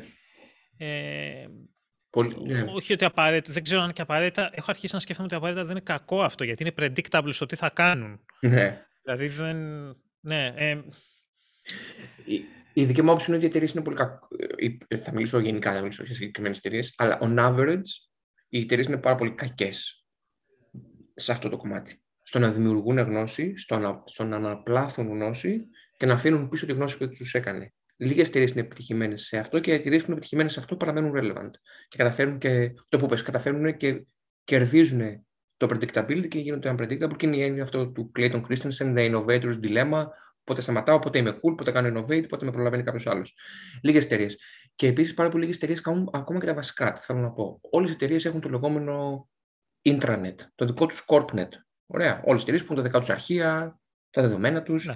Αν κάποιος δεν ξέρω τη δική σου εταιρεία, θα μιλήσω για τη δική μου εταιρεία. Η Microsoft, επαναλαμβάνω, είναι μια τεράστια εταιρεία, 200.000 υπάλληλοι, χρόνια, δεκαετίες πίσω της ιστορίας. Εγώ, αν θέλω να μάθω πώς το καναδικό subsidiary της Microsoft έκλεισε 10 deals για να μάθω από αυτά. Θέλω να μάθω πώς ο Καναδάς πουλάει δεν μπορώ να το μάθω. Δεν μπορείς. δηλαδή, θα, θα, πάω στο, θα πάω στο Corpnet, το εσωτερικό μας. Θα ψάξω Canada Customer Stories. Θα μου βγουν κάποια πράγματα που κάποιο έχει κάνει, έχει κάνει allow να γίνονται shared στο Corpnet. Θα μετά θα πρέπει να το κάνω ping. Γεια σου, Τζος, είμαι ο Βασίλης. Θέλω να μάθω είναι πολύ δύσκολο. Δεν, δεν, άρα δεν μπακετάρουν τη γνώση, την μπακετάρουν πολύ δύσκολα. Ωραία. Άρα, ο average θεωρώ ότι είναι πολύ κακές σε αυτό. Υπάρχουν κάποια startups που είναι πολύ ενδιαφέροντα στο πώς θα δημιουργούν γνώση για μικρές εταιρείες. Το ένα το οποίο το γνωρίζω, τυχαία να γνωρίζω τον founder και πραγματικά πιστεύω θα πετύχει πολύ στο μέλλον. Λέγεται Golden, όπως το ακούς, χρυσό. Και είναι ένα ουσιαστικά intelligence Google, να το πω έτσι. Δηλαδή, είναι γραμμή αναζή... είναι αναζήτηση, μηχανή αναζήτησης. Τραβάει όλα τα δεδομένα και στα πακετάρει ανά chunks ανάλογα με το τι έχεις ψάξει. Και αυτό μπορεί να το κάνει modify ανάλογα την εταιρεία. Δηλαδή, η δική σου εταιρεία είναι, κάνει ας πούμε, medical devices, λέγω τώρα ε, κάτι τυχαίο. Θα σου φέρει από όλο το Ιντερνετ σε δεδομένα αλλά σε πακεταρισμένα τι συμβαίνει στο medical devices εξωτερικά, εσωτερικά, το research, το academic. Είναι λοιπόν μια πολύ έξυπνη μηχανή αναζήτησης, κυρίως για εταιρείες παρά για ανθρώπους. Αυτή είναι μια εταιρεία. Και άλλες εταιρείες που παίζουν με αυτή την ιδέα, είναι, που είναι πολύ γνωστή η δεύτερη, είναι η εταιρεία που λέγεται Notion, που ουσιαστικά είναι πώς δημιουργείς library of knowledge. Ε, οπότε είναι ένα, είναι, ένα, είναι ένα field, είναι ένα, είναι ένα πεδίο που θα γίνουν πάρα πολλά startups κατά τη δική μου άποψη. Ακριβώς επειδή υπάρχει, όπως γνωρίζεις, τόση πληροφορία εκεί έξω, ε, πραγματικά, οι εταιρείες που θα μάθουν πώς να το πακετάρουν, να το μοντελοποιούν και να το σερβίρουν με ωραίο τρόπο, ε, θα είναι πολύ επιτυχημένε κατά την άποψη. Θέλω να πες μας τη δική σου εμπειρία. Εσύ, η δική σου εμπειρία, αν θες να μάθεις κάτι, πώς το κάνεις; Σήμερα που δεν το έκανα την προεργασία, δεν το, το έχω σχεδόν τελειώσει, είχα, είχαμε ακριβώς αυτό, το ίδιο, αυτό το πρόβλημα.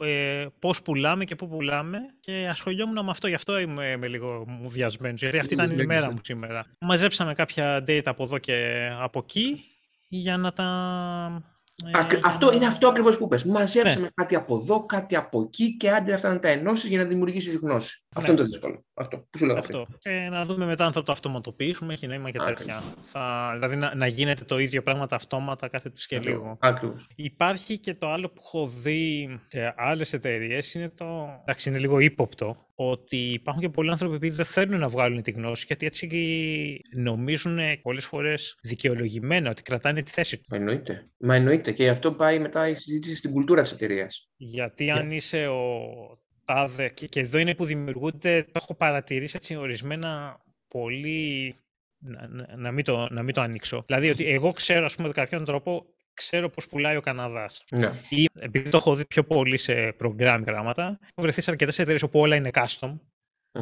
Δεν χρησιμοποιούν πολύ open source και τέτοια. Εγώ είμαι αυτός που έχει γράψει ε, αυτό το κομμάτι που κάνει, ξέρω εγώ, τη χρέωση.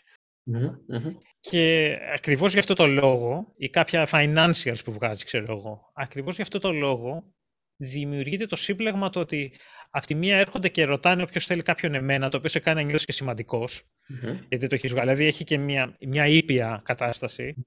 Ή μερικοί άνθρωποι, επειδή είναι, θέλουν να βοηθάνε τους δίνει έτσι ένα κίνητρο, το οποίο δηλαδή μπορεί να είναι και καλό, έως το ότι κάποιοι άνθρωποι λένε ότι okay, δεν θα προσπαθήσω πάρα πολύ στην επόμενη θέση που είμαι, γιατί τους κρατάω επειδή ξέρω τα, τα Όχι, χει ναι. πράγματα και άμα φύγω Εννοείται. θα έχουν σοβαρό πρόβλημα, έως σε πιο ακραίες περιπτώσεις. Έχουμε δει, ξέρω εγώ, κάποιον άνθρωπο, το έχω ακούσει, δεν μου έχει συμβεί δεν το έχω δει, και δεν το έχω δει να γίνεται μπροστά μου. Έχει ακουστεί ότι ο τάδε, ξέρω εγώ, έβριζε, έμπαινε μεθυσμένο. Μμμ. Την έπεφτε άντρα σε γυναίκες, κυρίως επειδή είναι ανδροκρατούμενος ο δικός μας χώρος, αλλά σε άλλους χώρους το έχω ακούσει από γυναίκες σε, σε άντρες ή άντρες σε άντρες, γυναίκες σε γυναίκες.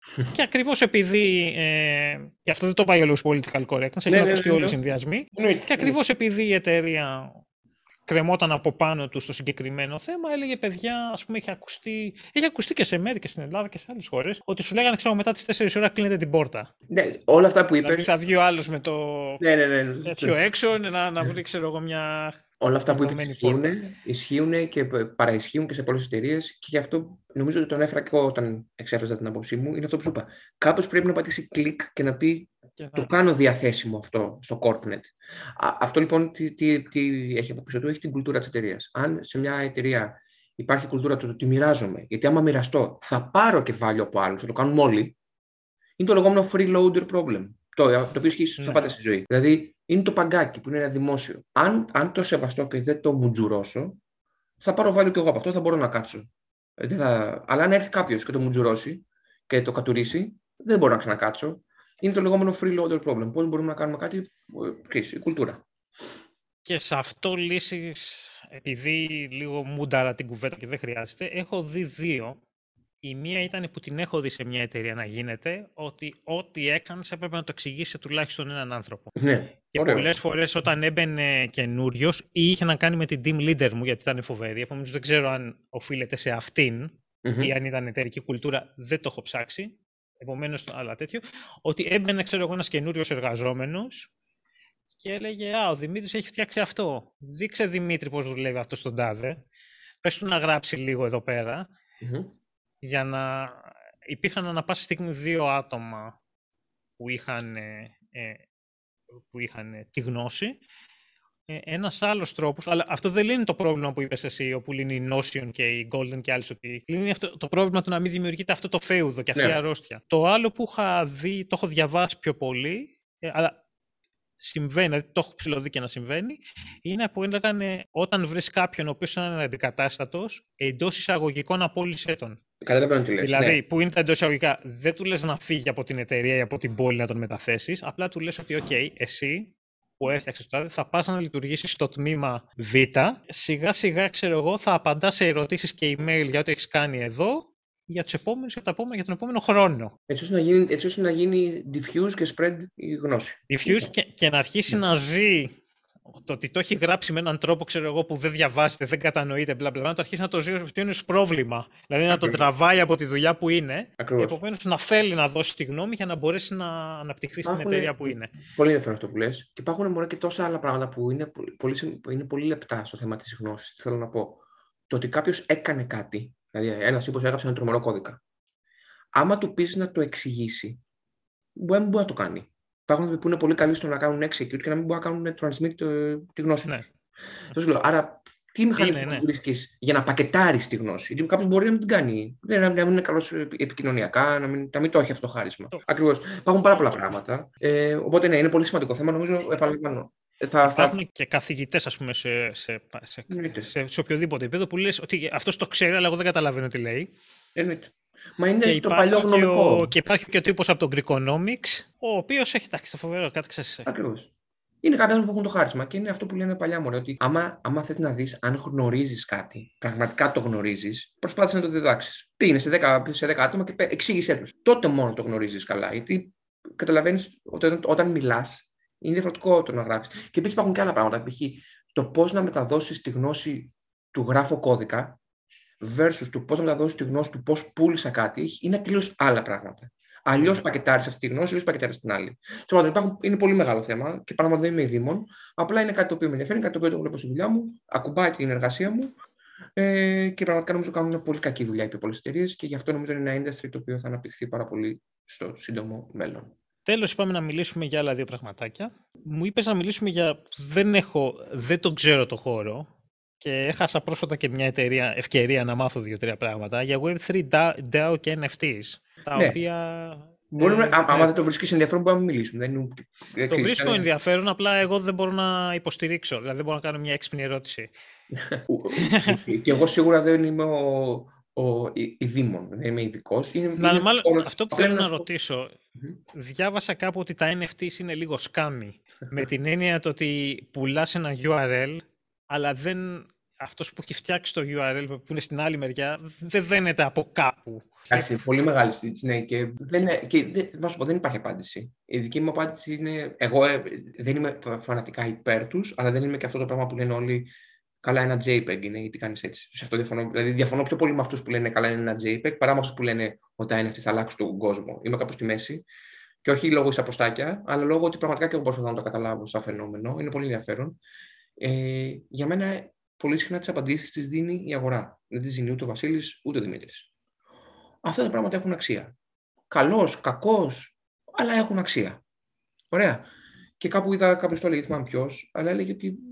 Οκ, και τα sneakers πριν από 10 χρόνια κάνανε 50 δολάρια και τώρα έχουν 500. Ε, ο Μπασκιά πριν από 30 χρόνια στη Νέα Υόρκη ήταν πρεζάκι και έκανε μουτζούρες και τώρα έχουν 10 εκατομμύρια πίνακε του. Θέλω να πω, υπάρχει μια λεπτή γραμμή που λέγεται τι είναι τέχνη, τι δεν είναι τέχνη, πώς γίνεται value τέχνη. Σίγουρα υπάρχει ένας pop μηχανισμός από πίσω που δημιουργεί αυτό το artificial, ας πούμε, scarcity. Εγώ το παρακολουθώ γιατί με ενδιαφέρει. Είναι ένα πολύ ενδιαφέρον φαινόμενο, καταρχάς. Έχω κάποια NFTs, ε, όχι. Ε, έχω NFTs τα οποία θεωρώ ότι είναι πολύ ενδιαφέροντα κοινωνικά πειράματα. Δηλαδή, έχω ένα NFT το οποίο πάλι ενώνεται με την προηγούμενη κουβέντα μας, γι' αυτό το αναφέρω, το οποίο σου δίνει δικαιώματα πολίτη σε μια νέα πόλη που χτίζεται. Ακούγεται. Ναι. ξέρεις. Είναι είναι μια ομάδα ανθρώπων οι οποίοι αγοράσανε όντως γη στο Wyoming, αγοράσανε γη, την οποία την αγοράσανε αφού σηκώσαν λεφτά μέσω NFTs. Δηλαδή, τι είπανε, εμείς θα αγοράσουμε ένα στρέμμα γης στο Wyoming, ένα χωράφι. Αυτό το χωράφι κάνει 100.000 δολάρια. Είναι τυχαία τα νούμερα. 100.000 δολάρια. Θα βγάλουμε 100 NFTs. Ωραία. Το κάθε NFT έχει ένα- έχει 1000 δολάρια. Αν το πάρετε, αν το αγοράσεις, αυτό που σου δίνει είναι ότι στο μέλλον θα έχεις voting rights, θα μπορείς να μπαίνεις στο συμβούλιο, να λύσει την άποψή σου για το πώς θα αναπτυχθεί αυτό το χωράφι. Εγώ αυτό το βρίσκω εξαιρετικά ενδιαφέρον. Δεν λέω ότι θα αλλάξει τον κόσμο και, χρησι- και καμία σχέση. Απλά λέω ότι είναι ενδιαφέρον. Και θεωρώ ότι άμα, άμα τα έχεις διαθέσιμα, 1000 δολάρια είναι ένα πολύ fair investment να κάνεις για να δεις αυτό το πείραμα πώς θα πάει. Άρα έχω τέτοια NFTs. Έχω NFTs τα οποία είναι πειράματα, δεν έχω NFTs. Έχω ένα-δύο που είναι λίγο cool, το, το Monkey, το Ape. Το άλλο που είναι πολύ ενδιαφέρον. Το αναφέρω, τα αναφέρω λοιπόν όλα αυτά έτσι, για τους ακροατές που μπορεί να θέλουν να ψαχτούν. Είναι ένα NFT που σου δίνει copyright licensing rights για ένα βιβλίο που θα γραφτεί και θα πουληθεί σαν NFT. Δηλαδή, πάλι ένας τύπος είπε: Θέλω να γράψω ένα βιβλίο. Θα το πουλήσω σαν NFT. Αντί να πάρει advanced copy, Ακριβώς και θα, Ναι, θα, ναι. μοιραστούμε, θα μοιραστούμε τα έσοδα. Ωραία. Άλλο ενδιαφέρον πείραμα του πώς μπορείς να κάνεις revolutionize. για ποιο ε, η copyright. θεματολογία του βιβλίου είναι fiction ή... Η, η, θεματολογία, πολύ ερώτηση. Η, η θεματολογία του βιβλίου τώρα γράφεται, as we speak. Η θεματολογία του βιβλίου είναι fiction και μάλιστα το γράφει ο Νίλ Στράου. Δηλαδή, πήρανε πολύ καλό Ναι. συγγραφέα για να το γράψει. Ο οποίος είπε: Ναι, θέλω να είμαι μέρος αυτού του πειράματος. Δεν έχει ξαναγραφτεί ποτέ NFT βιβλίο. Why not? Και μάλιστα εμείς που έχουμε NFTs έχουμε και voting rights στην ιστορία. Δηλαδή, ο Νίλ Στράου λέει: αυτή είναι το, Αυτό είναι το plot του βιβλίου μου, δεν το έχω γράψει. Θέλετε να πεθάνει αυτός ο ήρωας; Λέω ότι δεν είναι έτσι. Ναι, αλλά... ναι, ναι, ναι, ναι, ναι. Αλλά yes, έχεις δηλαδή με το token σου, με το NFT σου, έχεις access σε ένα dashboard που πας και πατάς και λες τάκ, ναι, θέλω να πεθάνει ή δεν θέλω να πεθάνει. Αυτή είναι... Το Web3 θα γίνει; Γιατί για- εγώ πιστεύω ότι πρέπει να γίνει. Αλλά... Δεν, δεν είναι θέμα τι πιστεύεις, τι πιστεύεις, τι ναι, πιστεύω εγώ. ακριβώς, ναι. Θα γίνει, γίνεται ήδη, ήδη γίνεται. Ε, είναι σαν να ρωτούσες πριν από 15 χρόνια αν θα γίνει το Web 2. Έγινε. Ξέρεις. Και για τους ανθρώπους που δεν είναι πολύ familiar με τα terms, Web 1 ήταν η έννοια του top-down, δηλαδή το CNN έφτιαξε site. Θα σας δίνουμε τις ειδήσεις από το web. Web 1. Web 2 είναι down, ε, bottom ε, to top. Δηλαδή δεν φτιάχνει το CNN ειδήσεις, φτιάχνει ο Βασίλης και ο Δημήτρης ειδήσεις και τις πάλι στο Facebook. Αυτό είναι το Web 2. Αλλά παρόλα αυτά παραμένει centralized γιατί τα λεφτά τα βγάζει στο Facebook, Google. Άρα ήταν ένα αναστραμμένο μοντέλο. Και το Web3 είναι κανένας δεν κάνει own τίποτα, decentralized, είμαστε όλοι μια κομμούνα. Το λέω έτσι λίγο γραφικά, αλλά ε, πότε θα γίνει. Πιστεύω ότι θα γίνει επειδή η τεχνολογία το επιτρέπει πια να γίνει και επειδή νομίζω ο κόσμος κουράστηκε πάρα πολύ με την έννοια του δύο-τρεις εταιρείες να ελέγχουν όλη την πληροφορία. Γιατί πραγματικά την ελέγχουν όλη την πληροφορία. Είναι 5-6 εταιρείε. Κάνει εντύπωση η λογική του microtransaction. Μμμ. και θυμήθηκα ότι μερικά πράγματα που το συζητήσαμε στην αρχή, ότι μερικά πράγματα έχουν τελικά και τον καιρό τους, ότι ο Bill Gates είχε πει ότι το ίντερνετ πρέπει να έχει microtransactions όταν έγινε το BAM και δεν τον πίστευε κανένας. Δεν το γνωρίζω αυτό, αλλά δεν μου κάνει Ε, εντύπωση. Δεν, δεν, μπορώ να, ε, δε- δεν μπορώ να το τεκμηριώσω γιατί δεν μπορώ να πω ότι α, το είχα διαβάσει σε ένα RAM το, το Ναι, 90 κάτι και το, το- ναι, δεν, ε, έχει ανακυκλωθεί τώρα και τέτοια. Είχε πει αυτό, αλλά δεν ήταν η εποχή γιατί τότε, έτσι πως το έχω καταλάβει εγώ, το οποίο μπορεί, μάλλον δεν είναι σωστό, αλλά είναι ο δικός μου τρόπος κατανόησης, ότι για να αλλάξεις μέσο δεν φτάνει μόνο να είναι καλύτερο το επόμενο, αλλά πρέπει να υπάρχει κάποιο killer app. Μμμ. Αυτό Μμμ. το, το, το πρώτο killer app που ήρθα σε επαφή στη ζωή μου ήταν το Halo με το Xbox. Μμμ. Δηλαδή ότι οι άνθρωποι αγοράζαν Xbox για να παίξουν Halo. Τέλος. Μμμ. Μμμ. Το hook.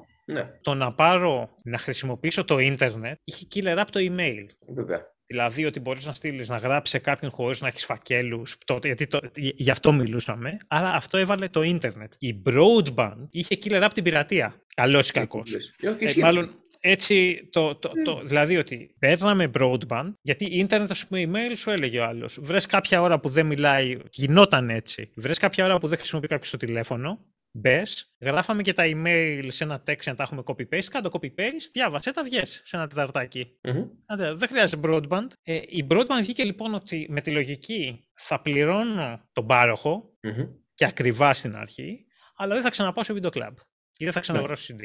Μμμ. Κακός. Αλλά αυτό έγινε. Εντάξει, ναι. Και Το εκεί δεν Web2, υπήρχε- το Web 2 είχε killer app την ανάγκη μας να συνδεθούμε με άλλους φίλους μας και έγινε το High Five, το Facebook, το MySpace, όλα αυτά που Και γίνανε. εκεί δεν υπήρχε η λογική του, οκ, αφού πληρώνω την broadband, γιατί να πληρώσω και microtransaction από πάνω. Ναι. Αλλά τώρα που έχει γίνει infrastructure, όλοι Ακριβώς. έχουμε σε μερικά μέρη που είπαμε και πολιτικούς, υπήρχε ένας που είχε πει δωρεάν WiFi παντού. Ότι θα... ότι σε- υπάρχουν όμως μέρη όπου έχεις έχεις δωρεάν WiFi ακόμα. Ισχύει. Επομένως, εφόσον αυτό είναι σαν να ανοίγω το νερό τέλος πάντων, Μμμ. ε, έχει πάει εκεί, μπορείς να πεις ότι δίνω κάποιο ποσό για microtransactions. Ναι. Αρχίζει και κολλάει. Ισχύει. Μα η- αυτό που λες, οι πολλές ιδέες δεν έχουν κάνει take off επειδή δεν, δεν το επέτρεπε είτε το τεχνολογικό background της εποχής, είτε το κοινωνικό. Μπορεί οι άνθρωποι Ναι. να μην ήταν έτοιμοι άνθρωποι. Για μένα, η- ανέφερες το microtransactions, καταρχάς, για να, ε, είναι πολύ ενδιαφέρον αυτό που λες για το killer app. Για το Web3 αυτή τη στιγμή δεν υπάρχει killer app. Δηλαδή αυτή τη Ακριβώς. στιγμή το Web3 δεν έχει mass adoption. Είναι πολύ μακριά από το να έχει mass adoption. Το έχουν κάποιοι καμένοι σαν εμένα που ασχολούμαι ενώ μου αρέσει. Ε, ε, ε, Απέχει πολύ ακόμα χρονικά από το να το έχει ο κάθε ένας χρήστης του ίντερνετ. Ε, Άρα δεν έχει ακόμα killer app και πρέπει να το, το, το, το ξέρουν οι άνθρωποι που είναι στο Web3 και το προσπαθούν να το βρουν. Αλλά για το microtransactions, πάλι έτσι είναι ένα ωραίο πείραμα που μπορεί κάποιος να ασχοληθεί άμα τον ενδιαφέρει η κουβέντα μας. sound.xyz, το site, είναι ένα Web3 Spotify στο οποίο μπαίνεις, ακούς μουσική free, δεν χρειάζεται να κάνεις να πληρώσεις premium account, κάτι τέτοιο. Και στο οποίο αν σε αρέσει το τραγούδι, μπορείς να αγοράσεις κομμάτι του μέσω NFT και να έχεις αιώνια κέρδη αν αυτό το τραγούδι γίνει hit. Είναι το μέλλον Ε, του music industry, who, who knows; Αλλά είναι, Who ένα, knows. ενδιαφ- είναι ένα ενδιαφέρον, εμένα μου Ναι. αρέσει. Δεν μπορώ να μπορεί. το πω. Το βρίσκω- Και το βρίσκω και πολύ, είπες microtransactions, το, ενδιαφέρον- το βρίσκω πολύ ενδιαφέρον όχι μόνο την έννοια του θα βγάλω λεφτά, αυτό εμένα δεν με κάνει σαν άνθρωπο. Μου αρέσει η ιδέα του ωραίος καλλιτέχνης, ωραίο τραγούδι, δεν τον ξέρει η μάνα του, να τον βοηθήσω. Το Spotify Ναι, όλοι αυτό, ξέρουμε, ε, ναι, το αυτό Spotify αυτό όλοι που- ξέρουμε ότι δίνει, ότι δίνει κέρματα στους ε, artists. Άμα δεν είσαι η Beyoncé δεν βγάζει λεφτά το Spotify. Ναι, ναι, ναι, ναι, ναι. Ε, οπότε αυτός είναι ένα ωραίος τρόπος. Υπάρχει και πολύ καλή συζήτηση που είναι από τις καλύτερες έχω δει στο podcast Simple Minds και δεν το λέω επειδή με καλέσανε. Ο αμέσως προηγούμενος καλεσμένος το εξηγεί τέλεια. Θα, θα Ναι. υπάρξει link ε, για το πώς, λειτουργεί, πώς βοηθάει μια μπάντα το Spotify Ακριβώς. χωρίς να, Έχω ένα, χωρίς ένα να- και, και δεν έχει καμία σχέση με τα κέρδη από το Spotify. Ακριβώς. Ένας, πάρα πολύ- Δηλαδή, ναι. ένας πολύ καλός μου φίλος ε, που είναι στην Ελλάδα είναι μουσικός. Είναι πολύ καλός μουσικός και επιτυχημένος ε, σε αυτό που κάνει. Και πολύ συχνά, δεν θα πω το όνομά του, και πολύ συχνά βάζεις στο Instagram του ε, αστεία ε, που εξ- έχει, βάζει, βάζει και, ξέρω, 10 κέρματα και λέει τα monthly earnings μου από το Spotify. Ξέρεις, Ε, είναι, είναι αστείο, δεν βγάζεις Ναι, ναι. πολύ τα λεφτά. Ναι, ναι. Ένα παράδειγμα. Αν ρωτήσω τον ακροατή τώρα, εσύ που μας ακούς, θα έδινες για τη φέτα ένα ευρώ το χρόνο; Μμμ. Η απάντηση είναι ναι, αλλά δεν είναι εύκολο. Εννοείται. Πρέπει να κάνει 10 κλικς. πρέπει να κάνει 10 κλικς. Επίσης και, και το άλλο που υπάρχει και το, το προσωπικό του ανθρώπινο, πάλι ίσως να λέτε, γιατί να δώσω μία πένα για κάτι το οποίο είναι δωρεάν; Ναι. Που έχεις- δηλαδή ο άλλος που το ακούει δωρεάν, ξέρω εγώ, Γιατί να δώσω μία πένα για κάτι που έχω μάθει ότι είναι δωρεάν. Γιατί αυτό, Ναι. ο κόσμος έχει μάθει ότι το ίντερνετ είναι δωρεάν. Αυτό. ναι, όταν ακριβώς. βάζεις το Δηλαδή, paywall- περιεχόμενο που παράγεται Ακριβώς, πρέπει να ακριβώς. είναι. Ναι. Και, Και και νομ- εδώ είναι Και γι' αυτό εσύ κάνεις, νομίζω, κάνεις, κάνεις, ε, υπάρχει αυτή η έννοια του, του premium. Δηλαδή, εσύ λες ότι, φαντάζομαι, δεν είμαι σίγουρος, αλλά ότι λες ότι σου δίνω access στο Discord, σου δίνω μια μπλούζα, whatever, Chris. Υπάρχουν άλλα Ναι, ακριβώς. Αυτό είναι ένα που λες το και έχεις αυτό που δεν είναι για μένα αρκετά καλή. Δεν ξέρω, δεν είναι αρκετά, καλή, δεν είναι αρκετά καλό κίνητρο. Δηλαδή, ας πούμε, ο ίδιος ναι. εγώ που κάνω ε, υπάρχει, έχει ένα Discord server, είμαι σε άλλον ένα Discord server. Ε, μέχρι εκεί δεν, τι να πω, έχω και, και, και οικογένεια. δεν πάει.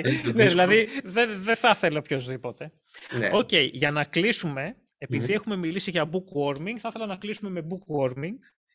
Και μιας και διαβάζεις πολύ, πάρα πολύ, ε, θα ήθελα να μας πεις μερικά tips, έτσι. Διαβάζεις δύο ή τρία μαζί, ναι, με, με στυλό υπογραμμίζεις. Ναι.